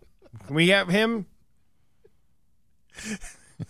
or or uh, or uh, yeah. Lieutenant Damn Son. uh, it says your first name here is Ivan. Yes, that's correct. And what's your uh, your second name? It's uh, uh, Ivan Awful Crotchich. How about, uh, how about uh, Officer Glanz, Harry Glanz? Yes. And then uh, and then our female officer, Ivana. Ivana DeWitt. Yeah. I think uh, I think she was in there, too. Yeah, right. Uh, let's see. Is there uh, is there anything else going on here uh, that I could talk about? Uh, you got the uh, the cats, more than eighty cats found in a one-bedroom apartment in Berkshire County. Right. eighty cats were found inside a one-bedroom apartment in Berkshire County last Tuesday, according to a news release from the Dakin Humane Society in Springfield, the animal shelter assisted in two separate hoarding cases. On Tuesday, August first, the organization brought back several of the more than eighty cats found inside the one-bedroom apartment in Berkshire County to their facility to provide care. On Saturday, August fifth, they assisted animal control in Hampden County with the intake of over thirty cats and kittens, several of them Siamese and Ragdoll breeds. All right, so they're going to remove the cats, right? They're yeah. going to do that. What do they do to the apartment? Does she have to vacate the apartment? I mean, I would assume if it's an apartment, then a landlord's probably want to fumigate the room. Well, there's probably, a, I would imagine, a health inspector came in and said this place is uninhabitable until it can be cleaned up. Imagine all that cat poo oh, you got to clean God, up. This, Thirty cats this. inside of a one-bedroom apartment. Listen, I had a fifteen hundred square house with two cats. Yeah. And it stunk up the joint. Yeah, I don't, uh, I don't like the uh, the idea of the cat smell. I'm yeah. not, uh, I'm not a big fan of that. I, yeah, I have no problem with cats. I don't mind cats at all. I, I had a huge problem with a cat box. I have, a and pro- being the only one qualified to change it. I have a big enough problem with the smell of a guinea pig. Do you ever have one of those in your house? A guinea pig? Well, that's not what I would have Molly, called her. Molly, did you ever have a guinea pig in your house? I did not. Hamster, anything like that? I'm not big on the rodents. Right, because your parents are smart. And yeah, right. Said, no, we're not getting you that crap. But none of your siblings wanted a, a lizard or, or an amphibian? I feel like guinea pigs or like anything like that always have the most tragic death stories. Like, you never hear of it just passing of natural causes. It's like, oh, yeah, the dog got it or something like that. And it's always really oh, sad. Wow. Yeah. And I never... me some ideas. Molly, thank you. Appreciate that. I'm sorry. He just, uh, he wanted a chew toy. He, he chased it right into the couch. He lost his ball.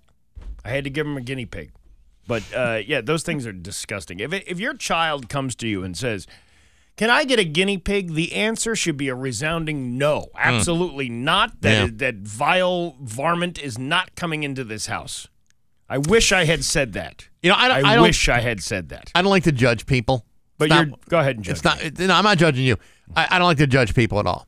But uh, you know, I knew a girl in high school. Okay, I always thought uh, she was kind of cute.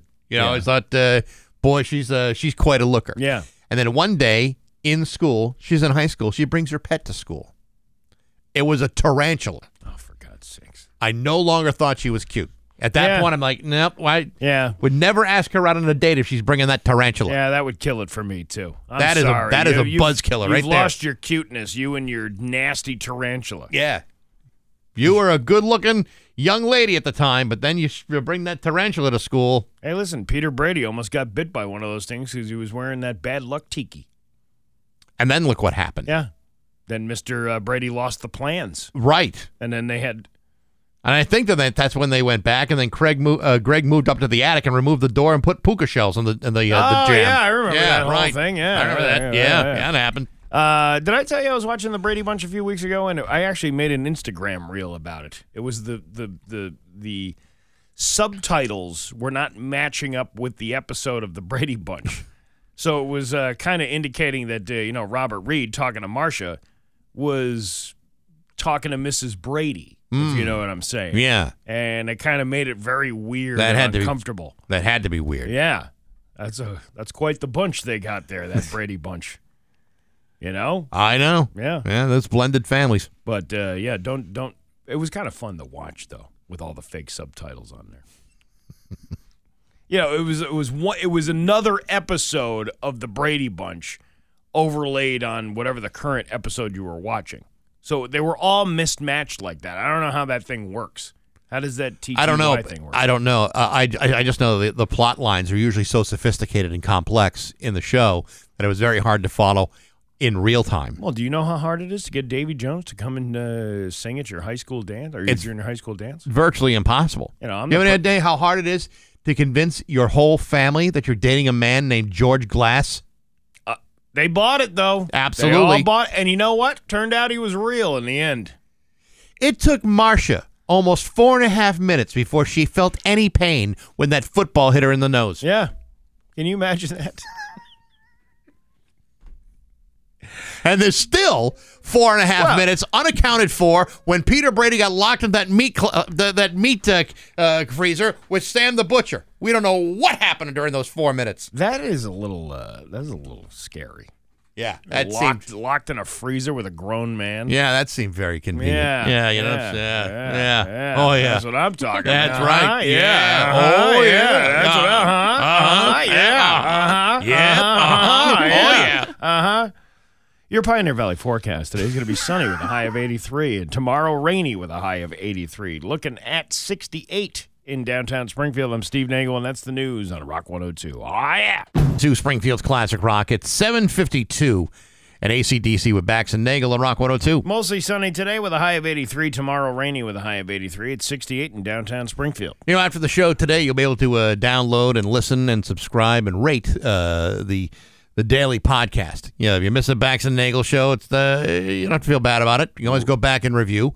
And uh, while you're listening to that, you can also check out Baxy's musical podcast. My guest this week, Hugh Patterson from the band uh, No Alternative. Really interesting uh, conversation with a guy who uh, who didn't get a chance to record his music when he was in that band back in the early uh, eighties. But there's a live album out now called Live at Mabuhay Gardens, uh, November seventh, nineteen eighty. It's a show from uh, San Francisco. At, at, at a hell of a club, and it's a really, really good record.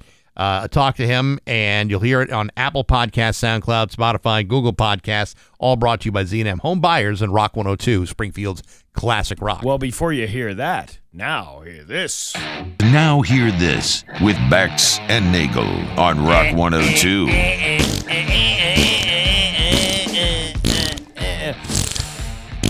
think some of these videos are fake. Kyle or Kendall Brett, a uh, TikToker out of Tennessee, woke up early in the morning to find a dog's head popping out from her bathroom floor. Mm-hmm. She had been doing a bathroom renovation, and somehow the random pup got stuck. Here is a clip she posted when she first discovered the dog, Lulu. This is not my dog. Sweet baby, how did you get there? How did this happen? And what do I do about it? I mean, he's chill. Oh my gosh, like, what do I do? The dog Lulu has been successfully reunited with her owner, but I find that fake. That's it's fake. Not real. It's fake. First you of all, just randomly found a dog in your bathroom renovations. First of all, I knew it was fake based upon that accent. I don't even know what I don't even know what where sh- this woman's coming from. Oh, come on, you cute little Southern belle. I know why anybody would keep you in here and this locked in this bathroom like that. Yeah, see, it also it sounds so fake. Sounds fake when you do it. Sounds fake when she does it. What are you talking about? I was pretty authentic the way I did that. Yeah, you sounded just authentic you, voice when I. It's uncanny how you you capture her essence. But if I didn't believe it the first time, I'm not going to believe it the second. A uh, woman may be facing animal abandonment charges after leaving her dog behind at the Pittsburgh International Airport because she couldn't uh, bring it on her flight. Uh, she attempted to bring it on as an emotional support animal, but that was denied. Here is Allegheny County uh, Police Sergeant Jason Donaldson talking about what happened. We were able to determine that the dog's owner had attempted to fly with the dog this morning and was denied boarding due to having an improper cargo container. In turn, the dog was abandoned, and its dog's owner continued to its resort destination as intended. The owner also attempted to fly with the animal under the pretenses of being an emotional support dog, but was denied boarding for that as well. Didn't everybody uh, take into consideration that maybe the dog just lost the parking ticket and was trying to figure out a way to prove that he was only at the airport for like in two hours and he couldn't mm-hmm. get on the flight, and uh, he's not paying a full day of fifty-six dollars yeah. when he clearly only needs to pay thirteen dollars. I think that's a good possibility. I also think this is a possibility. Let's say the dog forgot his cell phone at home and was unable to uh, provide proof of his boarding pass. Yeah. Didn't have the proper Q R code on right. there for, to, to scan. Well, uh, why don't you go over to the desk and get it? Well, I don't have my I D on me. Well, if you can't have your I D, you can't fly at all anyway. I left it in my other coat. Yeah. And then they, you know, and then they're patting him down. He's got a bone on him. Mm-hmm. They're like, oh, hey, whoa, whoa, back whoa, up. Hey, here, uh, Can you Mo- step out of line, sir. Hey, uh, Muhammad Atta here. I don't know what you're doing with the bone in your pocket, but uh, that's not allowed on the planes anymore. And the dog steps out of line and says, "I've been framed, man." Yeah, and then you all know? of a sudden, the search dog is just laughing in the corner, going, right. "I got him, didn't I?" These are all the hypothetical situations that would happen to a dog at the airport. Abandonment wasn't what I would yeah. think of. A diner in Maryland is offsetting rising food costs by turning bacon grease into soap. Here is the owner, Sam DeLauder, talking about uh, why and how he's making this soap and that it's helping save his well, business. Well, this is actually something my great-grandmother did when we were growing up. Um, she'd collect all her bacon grease and make soap out of it. It kind of just popped in my mind. You know, we're frying off so much bacon every day. I see all that grease. And I just experimented. I called my grandfather, and he walked me through the recipe, and I came up with something I really liked. We collect all the bacon grease. I clean it really well till it's just like pure odorless lard. So you just mix it with water, mm-hmm. and all like the crud, the odor, everything you don't want gets caught in the water. Right. And you just left with this lard on top that you cool and you scrape off. And you repeat that process a few times, and you're just left with this pure lard that's really, really good for your skin. And I like to talk like everything is in a question. Do you ever have bacon grease? And one time we were working out in the kitchen, and my grandfather said, you can turn this bacon grease into soap, and it'll be nice and clean, and it'll help save your business. You know people who talk like yeah, that? Yeah, I do. I know a lot and of I, I don't understand. Ad- adults. Like, uh, like people in their fifties and sixties still talking like that. Uh, and uh, finally, uh, this is what it would sound like if country legend Hank Williams sang N W A's Straight Outta Compton. Straight out of Compton, crazy mother named Ice Cube. From the gang called Fellers with Attitudes. When I'm called off, I got a sold off. Squeeze the trigger and bodies are hauled off. You too, boy, if you f- with me. The police are gonna have to come and get me off your ass. That's how I'm going out. For the Pope mother f- going yeah, out. I like it. I like it. Neighborhood, you better dodge. Cause Ice Cube is crazy. As I leave, believe I'm something. I'm coming straight out of Compton. A K forty-seven is the tool. Don't make me act like a mother fool. Yo, weekly, monthly, yearly. Until them dumb mother see clearly. Yeah, there you go. It's nice. It's A I thing is working out okay. Yeah, I think we're all screwed. I think that's what it's really coming down to. This was better than uh, Dynamite Hack's version of, uh, what was the song? Uh, Dynamite Hack did, uh, I think it was N W A that they did. I don't even know. A Boys in the Hood. They did Boys, Boys in the Hood. In the Hood. Yeah, okay. yeah, that was a good one. But this is this is not Hank Williams singing Straight Outta Compton. Very well done. Very, sir. very well done. It's uh, seven fifty-eight, and that's Now Hear This with Bax and Nagel and Rock one oh two. G G Inks, screen printing and embroidery. They print. And now, Bax's View from the Couch, brought to you by Rocky's Ace Hardware, your grilling headquarters, Weber, Big Green Egg, Uni Pizza Ovens, and Traeger wood-fired grills. Hey, good morning, sports fans. How the heck are you? As you know, if you happen to be the sort of person who likes to slap down an occasional wager on an upcoming sporting event, you used to have to worry about things like getting your kneecaps whacked with a tire iron. Today, the world of sports gaming is very different. Now you can download apps on your phone or visit a nearby licensed casino without the fear of sleeping with the fishes, or possibly worse. So in an effort to smoothly hop onto this bandwagon in a way that couldn't possibly be seen as a hypocritical conflict of interest, E S P N has decided to get in on the sports gambling business and really make something out of it. Yesterday it was announced that E S P N has entered into a ten-year agreement with Penn Entertainment to rebrand that company's sportsbook as E S P N Bet.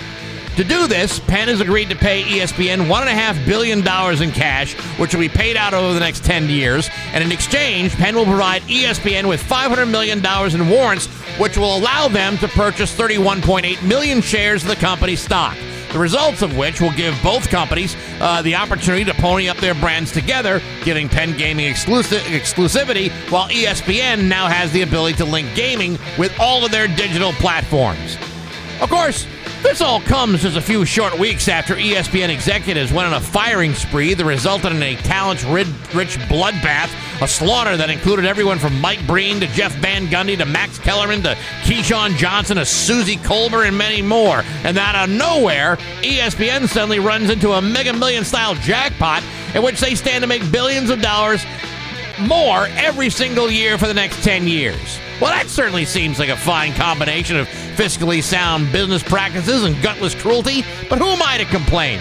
Sure, there are a bunch of well-seasoned broadcasters who just had their metaphorical kneecaps broken by the corporatized equivalent of Paulie Walnuts. But on the positive side, you'll now be able to get all the sports stories and money lines on an E S P N digital product and gamble your way into financial insolvency without having to download anybody else's app to do the same thing. If you're the if, if that kind of convenience and loyalty means losing Max Kellerman and Susie Colbert, well, then I guess that's just damn good business. But hey, and if I'm not yapping, sports brought to you by Rocky's Ace Hardware. You got a painting project in South Hadley? You need to be talking to Kendra. She's the paint whisperer at the South Hadley Rockies. There's at least one smart, friendly paint advisor in every Rocky's Ace Hardware location. And in South Hadley, that person is Kendra. I'm back. That's my view from the couch.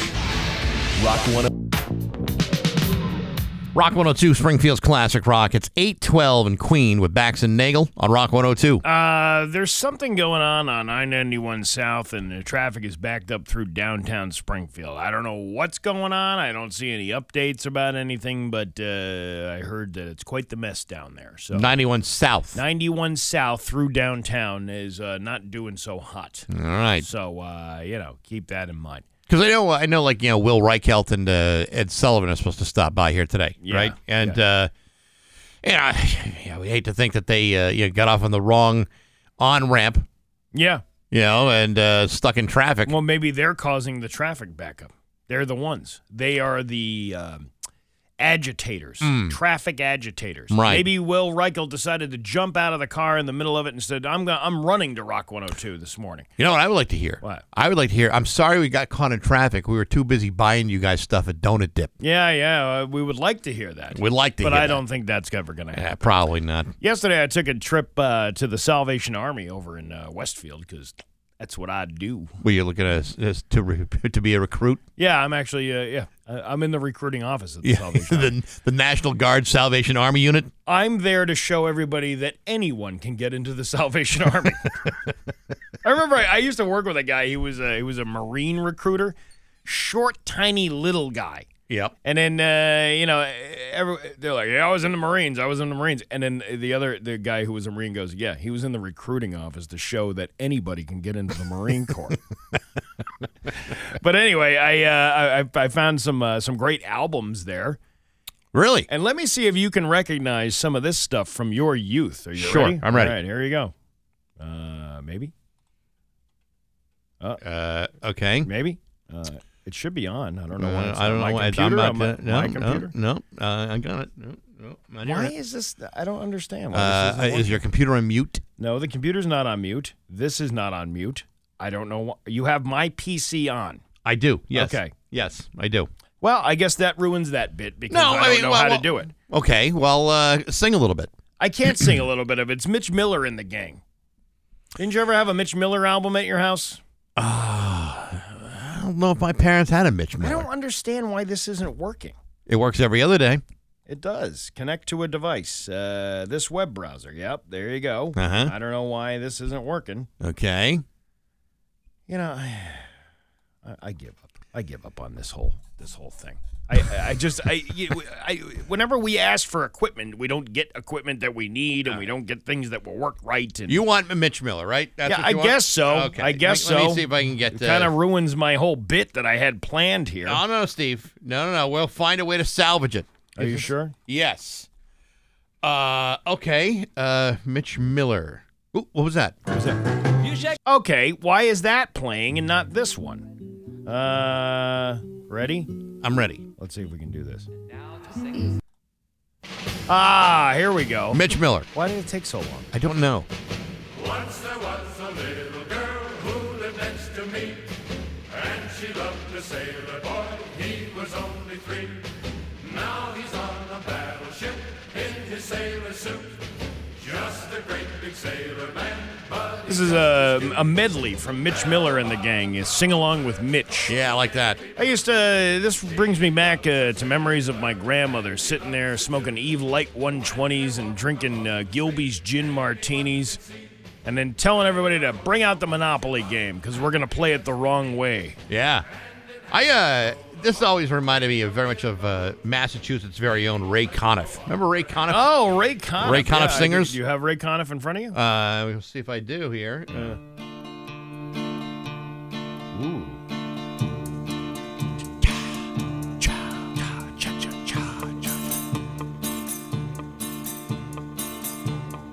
Ooh, I like it. Yeah. Besame Mucho. Besame Mucho. Yeah. I remember these. Yeah. My parents had all of these. And it was like walking into that Salvation Army, it was like, yeah, this is like being in my childhood again. I remember horrible, my, horrible memories. I remember going to like my uh, my uncle's house for like, you know, Christmas and Easter or whatever, and he would have this this all these uh, all these records like in box sets. All of them. Yeah. Box. Yeah, I saw. You know what? They have they have a ton of albums over there that are in really good shape. Yeah. Like, I, I've actually got a couple of these kinds of box sets in the in the office. They're all on, on vinyl. But did you get them at a Salvation Army? No. You know what it was? Um, Not all of them at a Salvation Army, but whenever somebody had to uh, Get rid had a parent who died or they were moving and they didn't want to move uh, albums, yeah. they said, "Hey, you're in radio. Why don't you take this gigantic stack of records?" Uh, I have another one that you'll probably recognize. All right, the uh, the music of Al Hurt. Oh you know, yeah, Al Hurt. Sure. Why is this not playing? I don't know. What are you doing? Here we go. Okay, here we go. I love this. It's like lounge music. Yeah. I think we, don't you play this? Oh, yeah. Haven't you played this on uh, one of our background yeah. tracks, uh, a couple of different interviews? I love this song. A little bossa nova kind of move, you know? See,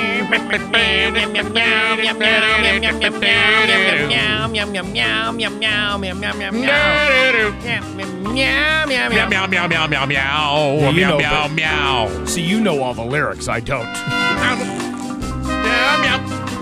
And then, uh, and then I found this gem. This okay. is uh, Bobby Darin, Johnny Mercer. Ooh. Two of a kind. This is uh, Who Takes Care of the Caretaker's Daughter? While the caretaker's busy taking care. Right here on Rock one oh two W A Q I. Who takes care of Almost. the caretaker's daughter? Man, you, you picked up some gems. Oh, yeah, this is a good one. Yeah, man, that's all right. Who does take care of the caretaker's that's daughter really while the caretaker's busy me. taking I care of? The caretaker, he must take care while he's taking care. She's alone somewhere. But who yeah, these are these are questions that, that would never be asked today no. in today's uh, in today's music. And then uh, and then of course uh, this is another one of my childhood uh, memories. We're all met together here to sit and it's the Clancy Brothers. Oh, yeah. Along with Tommy Makem. Sure. This is the work of the Weavers. Mm. You ever hear the work of the Weavers? Can't say I have. Hey, you can't. Pete Seeger's on this too. Yep. Yep. Yep. Uh, if it wasn't for the Weavers, what would you do? You wouldn't get the cloth that smell of wool. You wouldn't get the coats or the horse. If it wasn't for the, uh, the Weavers. You know what my problem is with folk music? What? It's usually performed by folks. And you don't like that. You're not a big... Some folks I don't care for. Well, what about Irish folk music like this? Yeah, I, uh, I that's... Uh, That's I can't get into it. And then uh, finally, I picked up a.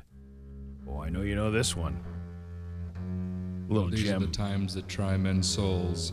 In the course of our nation's history, the people of Boston have rallied bravely whenever the rights of man have been threatened. Today, a new crisis has arisen. The Metropolitan Transit Authority, better known as the M T A, is attempting to levy a burdensome tax Ooh. on the population. Ooh. In the Charlie and the M T A? Yes! yes it's Charlie! Listen, hear me out.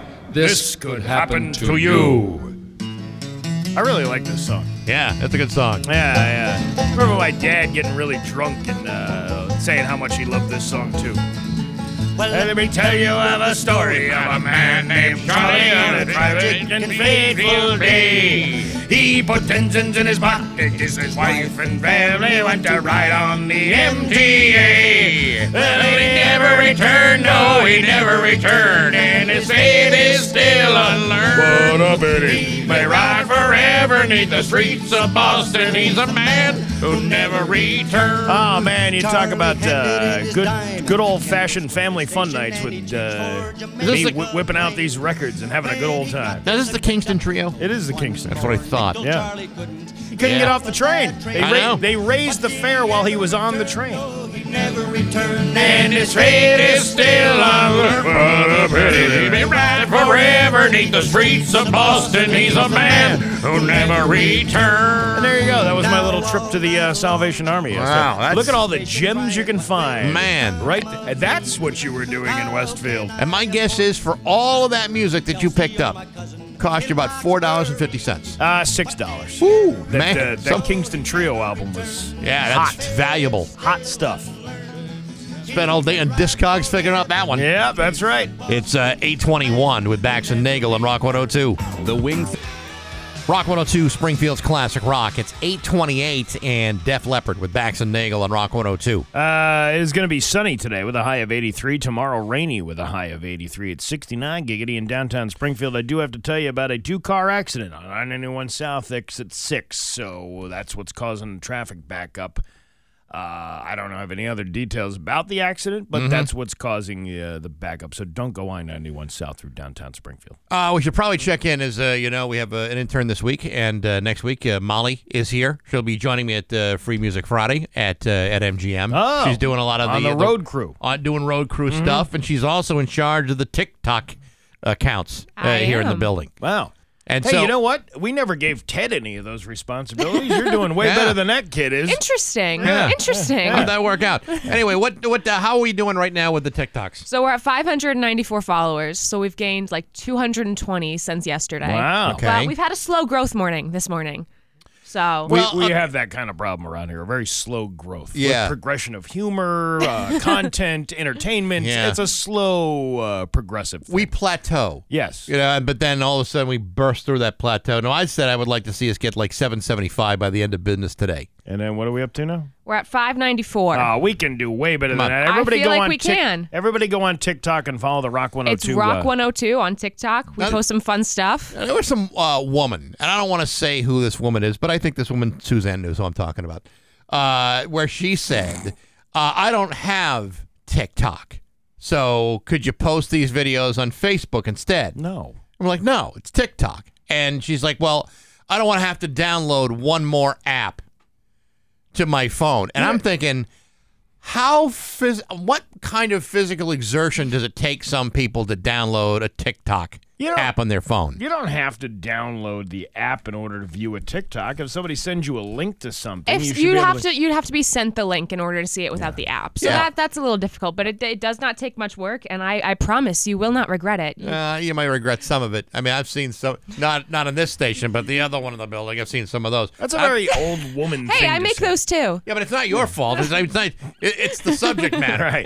Anyway, what I'm trying to get at is this: it it takes nothing for you to download it. It takes uh, nothing more than a minute or so, and frankly, if you got something to hide from the Chinese government, they're going to find it out one way or another. So TikTok is worth it. Yeah, it's totally worth it. It will uh, send uh, you into a, a, a tailspin of hours of nonstop laughs and excitement. I, I always uh, f- get amused at people who say, I won't download that. They're stealing all your information. Meanwhile, they have an Alexa in their house. And yeah. The thing is listening to them. They're using Siri all the time. They're, they're, like, or, they're ordering stuff from Amazon yeah, Prime yeah. and not thinking they're being tracked. I, hate I the, feel like if you have things to hide from the Chinese government, you have a bigger issue on your hands. Yes, exactly. Because they will find you. Yeah, yeah, look, they I, will with or without TikTok. Right. I have no secrets on my phone that any government could possibly use.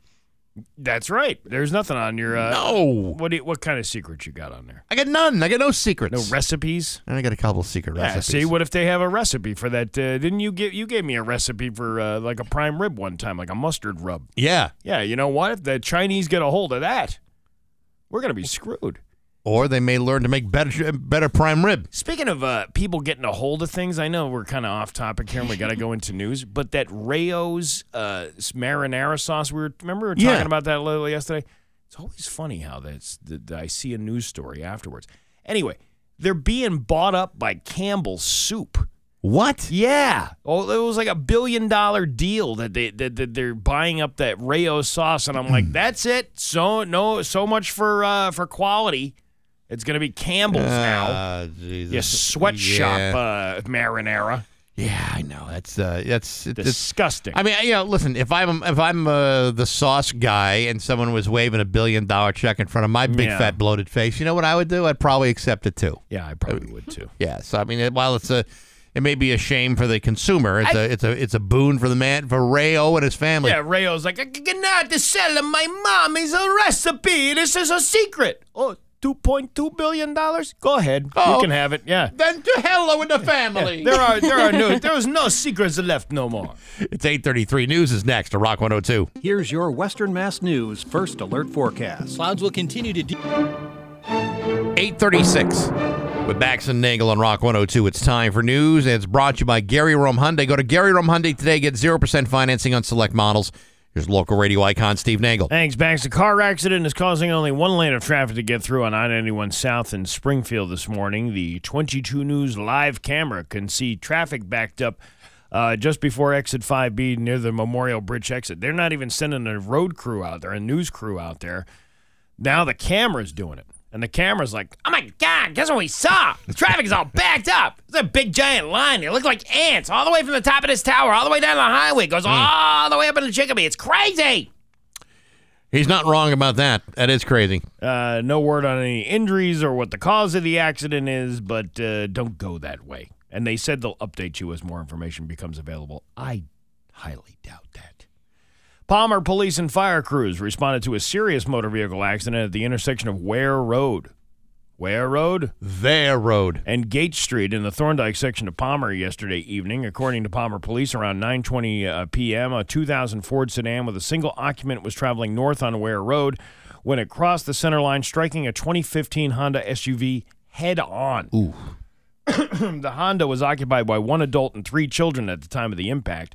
The occupants of the Honda, who received slight injuries, were attended to by uh, medical professionals and then brought to Bay State Wing Hospital in Palmer for further evaluation and treatment. The operator of the Ford sedan was urgently airlifted via life flight to Bay State in Springfield, where he is receiving specialized medical attention. The Palmer Police Criminal Investigation uh, Division, joined by the Massachusetts State Police Cars Unit and the Hampden County District Attorney's Office, has initiated a thorough investigation Uh, into the incident. Ware Road uh, remains closed to all traffic as of eleven p.m.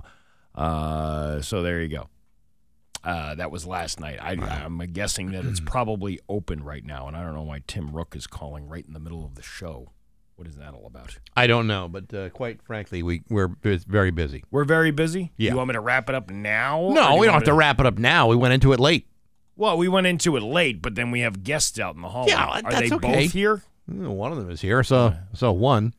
And I was like, they I might both I don't be know here. How much how much we can talk about with them for an extended period of time? I don't think we can. You know, it's like, ah, what are you doing? I'm doing mayor stuff over in West Springfield. Okay, good to see you. Where's the donuts? Thanks so much. Have a great day. That's what we're gonna say. I I, I think we'll find other things to talk about.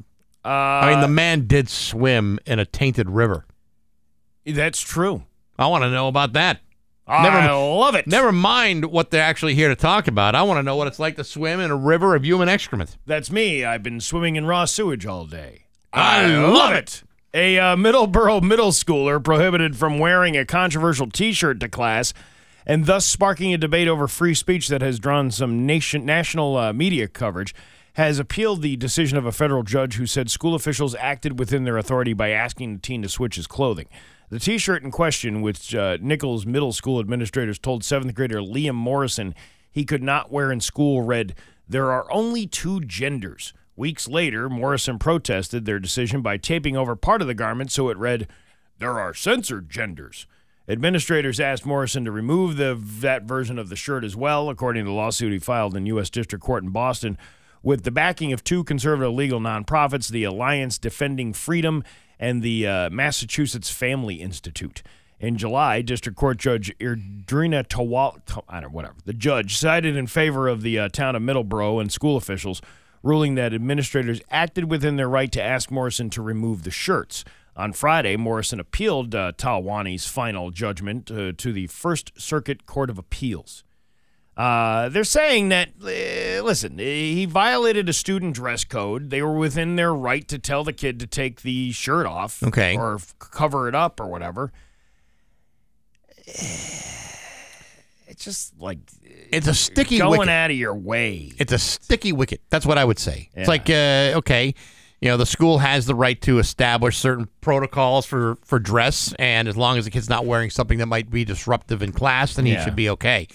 This may or may not be disruptive. On the other hand, the kid's an American citizen and does have the right to free speech. And yeah. if that speech means it offends you in some way, well, that's his right to do so, yeah. just as it is your right to be offended by it. Right. But if it's part of a dress code. Yeah. I don't know. You're, right. you're not allowed to wear beer shirts in school. You know that, right? I know. I know. Is that against free speech? Well, I mean, if it's the only... I mean, you're not supposed... If, if you're under the drinking age, just if you're wearing beer T-shirts. But on the other hand, if it's the only clean shirt in the house, I what think, are you going to do? Uh, I don't have a problem with the shirt. It's, w- the kid can wear whatever the hell he wants to wear. But my concern would be, how much of a distraction are you causing to the rest of the school because you're wearing that shirt? That would be where the administrator uh, decision would come in going, all right, go put tape over that and stop being a douche. Yeah. These kids are uh, agitators. Yeah, I know. And he's probably got some adult going, yeah, man, you go home, get that shirt on, you rile that school. The, you know, okay, so the kid may be somewhat of an agitator, but you know, yeah. in some ways it's, it's simply just a T-shirt. It is just a T-shirt, but it, but it's like... How far do you have to go? I don't know. You know, when I when I was a kid, this would have I would have been, ooh, eighth grade maybe. I had a Kiss T-shirt because you know, I was an old uh, you know old member of the uh, the Kiss Army back in the uh, in the late seventies. Yeah, and I a teacher like castigated me for wearing a Kiss T-shirt, like a black concert T-shirt in nineteen seventy-nine yeah. or whatever the hell it was, because he thought that Kiss stood for uh, Knights in Satan's Service. I'm like, dude, it's a six dollars shirt I bought at the Providence Civic Center watching a concert that my parents took me to. There was nothing satanic about that night or the shirt. No, anything can be seen as satanic. Remember all that, uh, what was it, the Twisted Sister and uh, yes. all of that stuff? Yeah, that P M R C know, the, foolishness. Judas Priest and all yeah, that right. uh, whatnot, breaking the law, mm-hmm. and, uh, debauchery. And oh, yeah. My new favorite word, by the way, is debauchery. I've it's been a good using, word. I've been using that quite a bit. yeah. Uh, delineate. You know, that's that was yes. the word. That, I ascertained that that was a good word to use. Yeah, there you go. Yeah, you see, but I, I've been using debauchery because I think it's fun to use. Yeah, it's well, it, it flows off the tongue. Debauchery. So I'll be saying that for the next month or so, and then I'll find another word and yeah. get hooked on that. You know then, what word I'm using lately? What? Bawdy. Bawdy? Using bawdy. I like bawdy. Bawdy's good. Not like uh, I got the bawdy that rocks the party. Not that thing, but bawdy. Like, I find your behavior to be bawdy. As, we have some guests, but speaking along those lines, uh, balmy. Have you ever, uh, I don't like that word. Balmy? Yeah. It's too mo- close to moist. Well, I'm not really, is that what it means? Balmy? I thought balmy uh, meant cold. More, no, balmy is more like uh, like uh, warm and, and, and muggy. Oh, it is? Yeah. Oh, well, I've been I've using that, that word wrong my entire life. I'm an idiot. Well, balmy, the meaning is, let me just check that out. Maybe I'm wrong. Yeah. Uh, pleasantly warm. Pleasantly warm. Yes. See, or extremely foolish, irrational, or eccentric. Oh, maybe that's what I am thinking what balmy isn't. You yes. see what I'm saying? You know what I'm yes, getting at? That's right. Uh, your Pioneer Valley forecast today, it is going to be sunny with a high of eighty-three. Tomorrow, rainy with a high of eighty-three. It's seventy-one right now in downtown Springfield. I'm Steve Nagel, and that's the news on Rock one oh two. Ah, yeah. Rock one oh two, Springfield's Classic Rock. It's eight fifty, and Bon Jovi with Bax and Nagel on Rock one oh two. It is uh, going to be uh, sunny today with a high of eighty-three. Tomorrow, rainy uh, with a high of eighty-three. But it's always sunshine and rainbows here at forty-five Fisher Avenue when uh, the two dynamic duo are here in the studio. Mayor uh, Will Reichelt and uh, town founding father Ed Sullivan are here. It's good to see both of you. Good to see you guys. Thanks uh, for having us. First of all, uh, uh, thank you very much for the uh, the donut, the big giant, uh, the big giant donut. You know, he gave one to each each one of us, to Steve and to and to Molly, with our name on it from uh, from Donut Dip. Thank you very much. Absolutely. I was donuts on- in uh, Massachusetts. Got the number one rank. Also, my first workplace. Yeah. Oh, and he, and yeah. he made it through there. Really? Yeah. You you you, uh, you worked there? Did yeah. You, you didn't have after work. No, that's there. Where I hired him, though, actually. I oh. met at Donut Dip, and I hired him from there. I was not working at Donut Dip at N- the time. Not at the time. We I just met in high there. School. I hope you washed yourself after swimming in the Connecticut River before you made the donuts. I was not allowed to make the donuts. I just ate the donuts. You're here to talk about the ride to remember. that's what's going on here, right? You're part yep. of this uh, this bike ride. Yep. And uh, tell us more about that and what what uh, what your role is in So, that. Well, my role is just to ride it. He's more of the planner. You know, as yeah. he gets older, it's he's got. He's got well, I'm most... still actually riding. We have, we have a lot of mayors that ride. Actually, quite a few mayors that ride. Uh, Mayor Will, uh, Mayor Westfield. Um, I think Cochise even uh, threatening to ride, even though we don't want well, to see him in spandex. For, this year's for um, corrections, you, officers. corrections officers. Did you yeah. forget the mayor of Westfield's name? No, like, McCabe, I know. Oh, okay. I was, you're like, oh, that guy. He was actually there. a marshal yeah. last year. He's yeah, that one, that, uh, the guy. What's yeah. his face? Yeah. yeah. But anyway, it starts and finishes at uh, the Irish Cultural Center on Morgan Road. It's uh, sixty-eight miles this year, and um, it's going to be a good ride. It's always a great event. They do a tremendous job. So. Wow, a cop-related event at an Irish club. Who would have thought? Yeah, who would have thought that yeah, would have worked yeah. well? Now, this, well. The, uh, the date of this is happening uh, when now? September ninth. September Saturday, ninth. eight a.m. Yeah. eight a.m. start, and uh, should be back around three p.m., I think. And then afterwards, too, there's you don't have to be a part of the ride to go to the Irish Cultural Center. Afterwards, they're going to have a band, a lot of uh, food. You don't drinks. even have to be Irish. You don't have to be well, No. Yeah. no. We're sister cities with Dingle, and I have zero percent Irish. Yeah, P. So you, you can go, no. th- well, you're the mayor. You can pop up anywhere you wanted to in that town. You don't change your name to O'Reichelt when uh, Saint Patrick's Day comes around? Close. Yeah. Oh, we'll do one of those tests just to yeah. see, but it probably will be zero Irish and anyways. You're, you're probably his sponsor at that place. yes, yes, I would have to sponsor him. Yeah.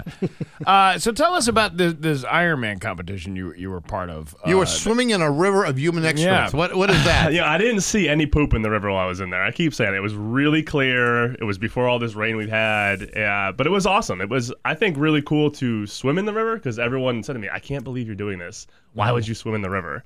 And like when you tell me you can't do something, I'm all about just doing it. So yeah, it was. But, you know, but, but most reasonable people, when they see a news story that says, okay, well, uh, Ironman competition coming up on Saturday, but yet three hundred sixty million gallons of human mm. of human feces is poured into the very same river that you're about to be well, swimming in. I just for the for the pale folks listening, it was not three hundred sixty million gallons. It was like fifty thousand, and that oh, river flows.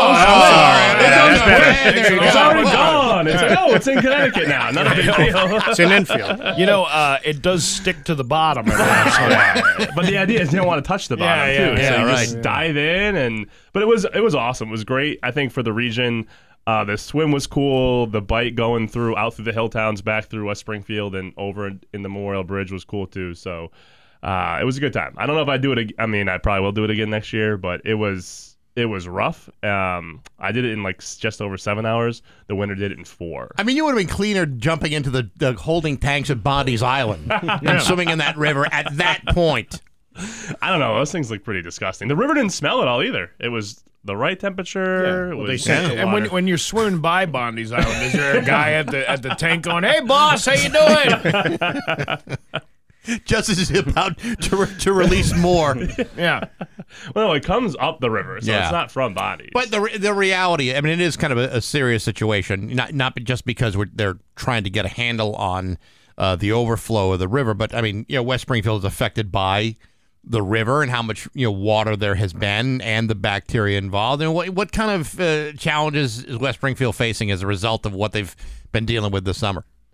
Oh, well, so, I mean, the good thing for us is we, you know, our sewage goes to Bondi's Island. We're not, in a lot of ways, we're not immediately affected by what's happening in the river. I mean, the river's probably, even though sewage is in it, it's cleaner likely than it has been for a century because there's no other pollutants from businesses, and, and we actually, most community, actually all communities required to have pumping stations and to have places like Bondi's Island. Holyoke has their own, Chicopee has their own. Which so don't work. They used to just all dump into the river. There used to not be any cleaning stations. So right. like our old outfalls all go into the river, so it's why it still can overflow into the river. But it's certainly cleaner than it used to be, so we're yeah. certainly better off than we have been. I mean, the system's working as it's supposed to be working. That's yeah. the ironic part about it, and yeah. the fact that it was all being reported that all this was being, you know, dumped into the river. It's not really an unusual thing. It's just now well, we're reporting yeah. on it. Yeah, well, the thing is that I get residents call me and like, what's going on? Why don't you fix this? Because the state just made a rule that if you have a reverse nine one one system, so like one of those robocall systems,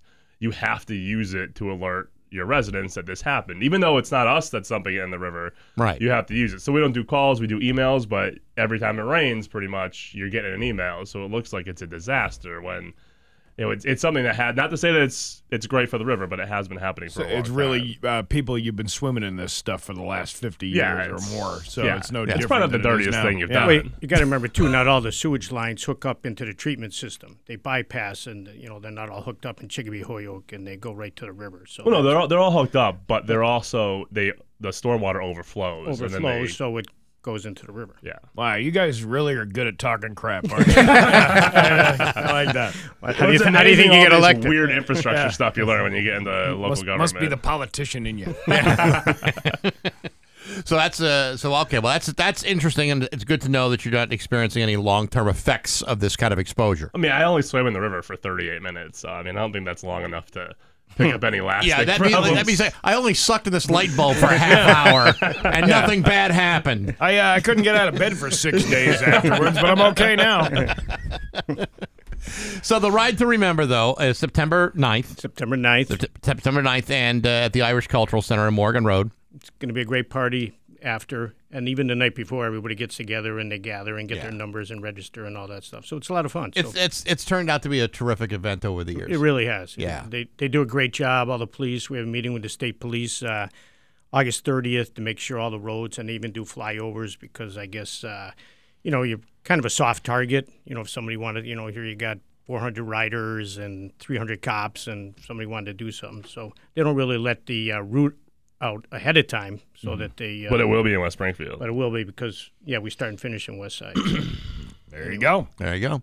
So. Will Reichelt, Ed Sullivan, uh, the uh, the power block of West Springfield. Powerhouse. It's great to see you guys. Great Thanks to see for the you guys. Uh, you're welcome. Us. We appreciate it. All right, now get the hell out of here. eight fifty-nine with Bax and Nagel and Rockwood oh two. Are you...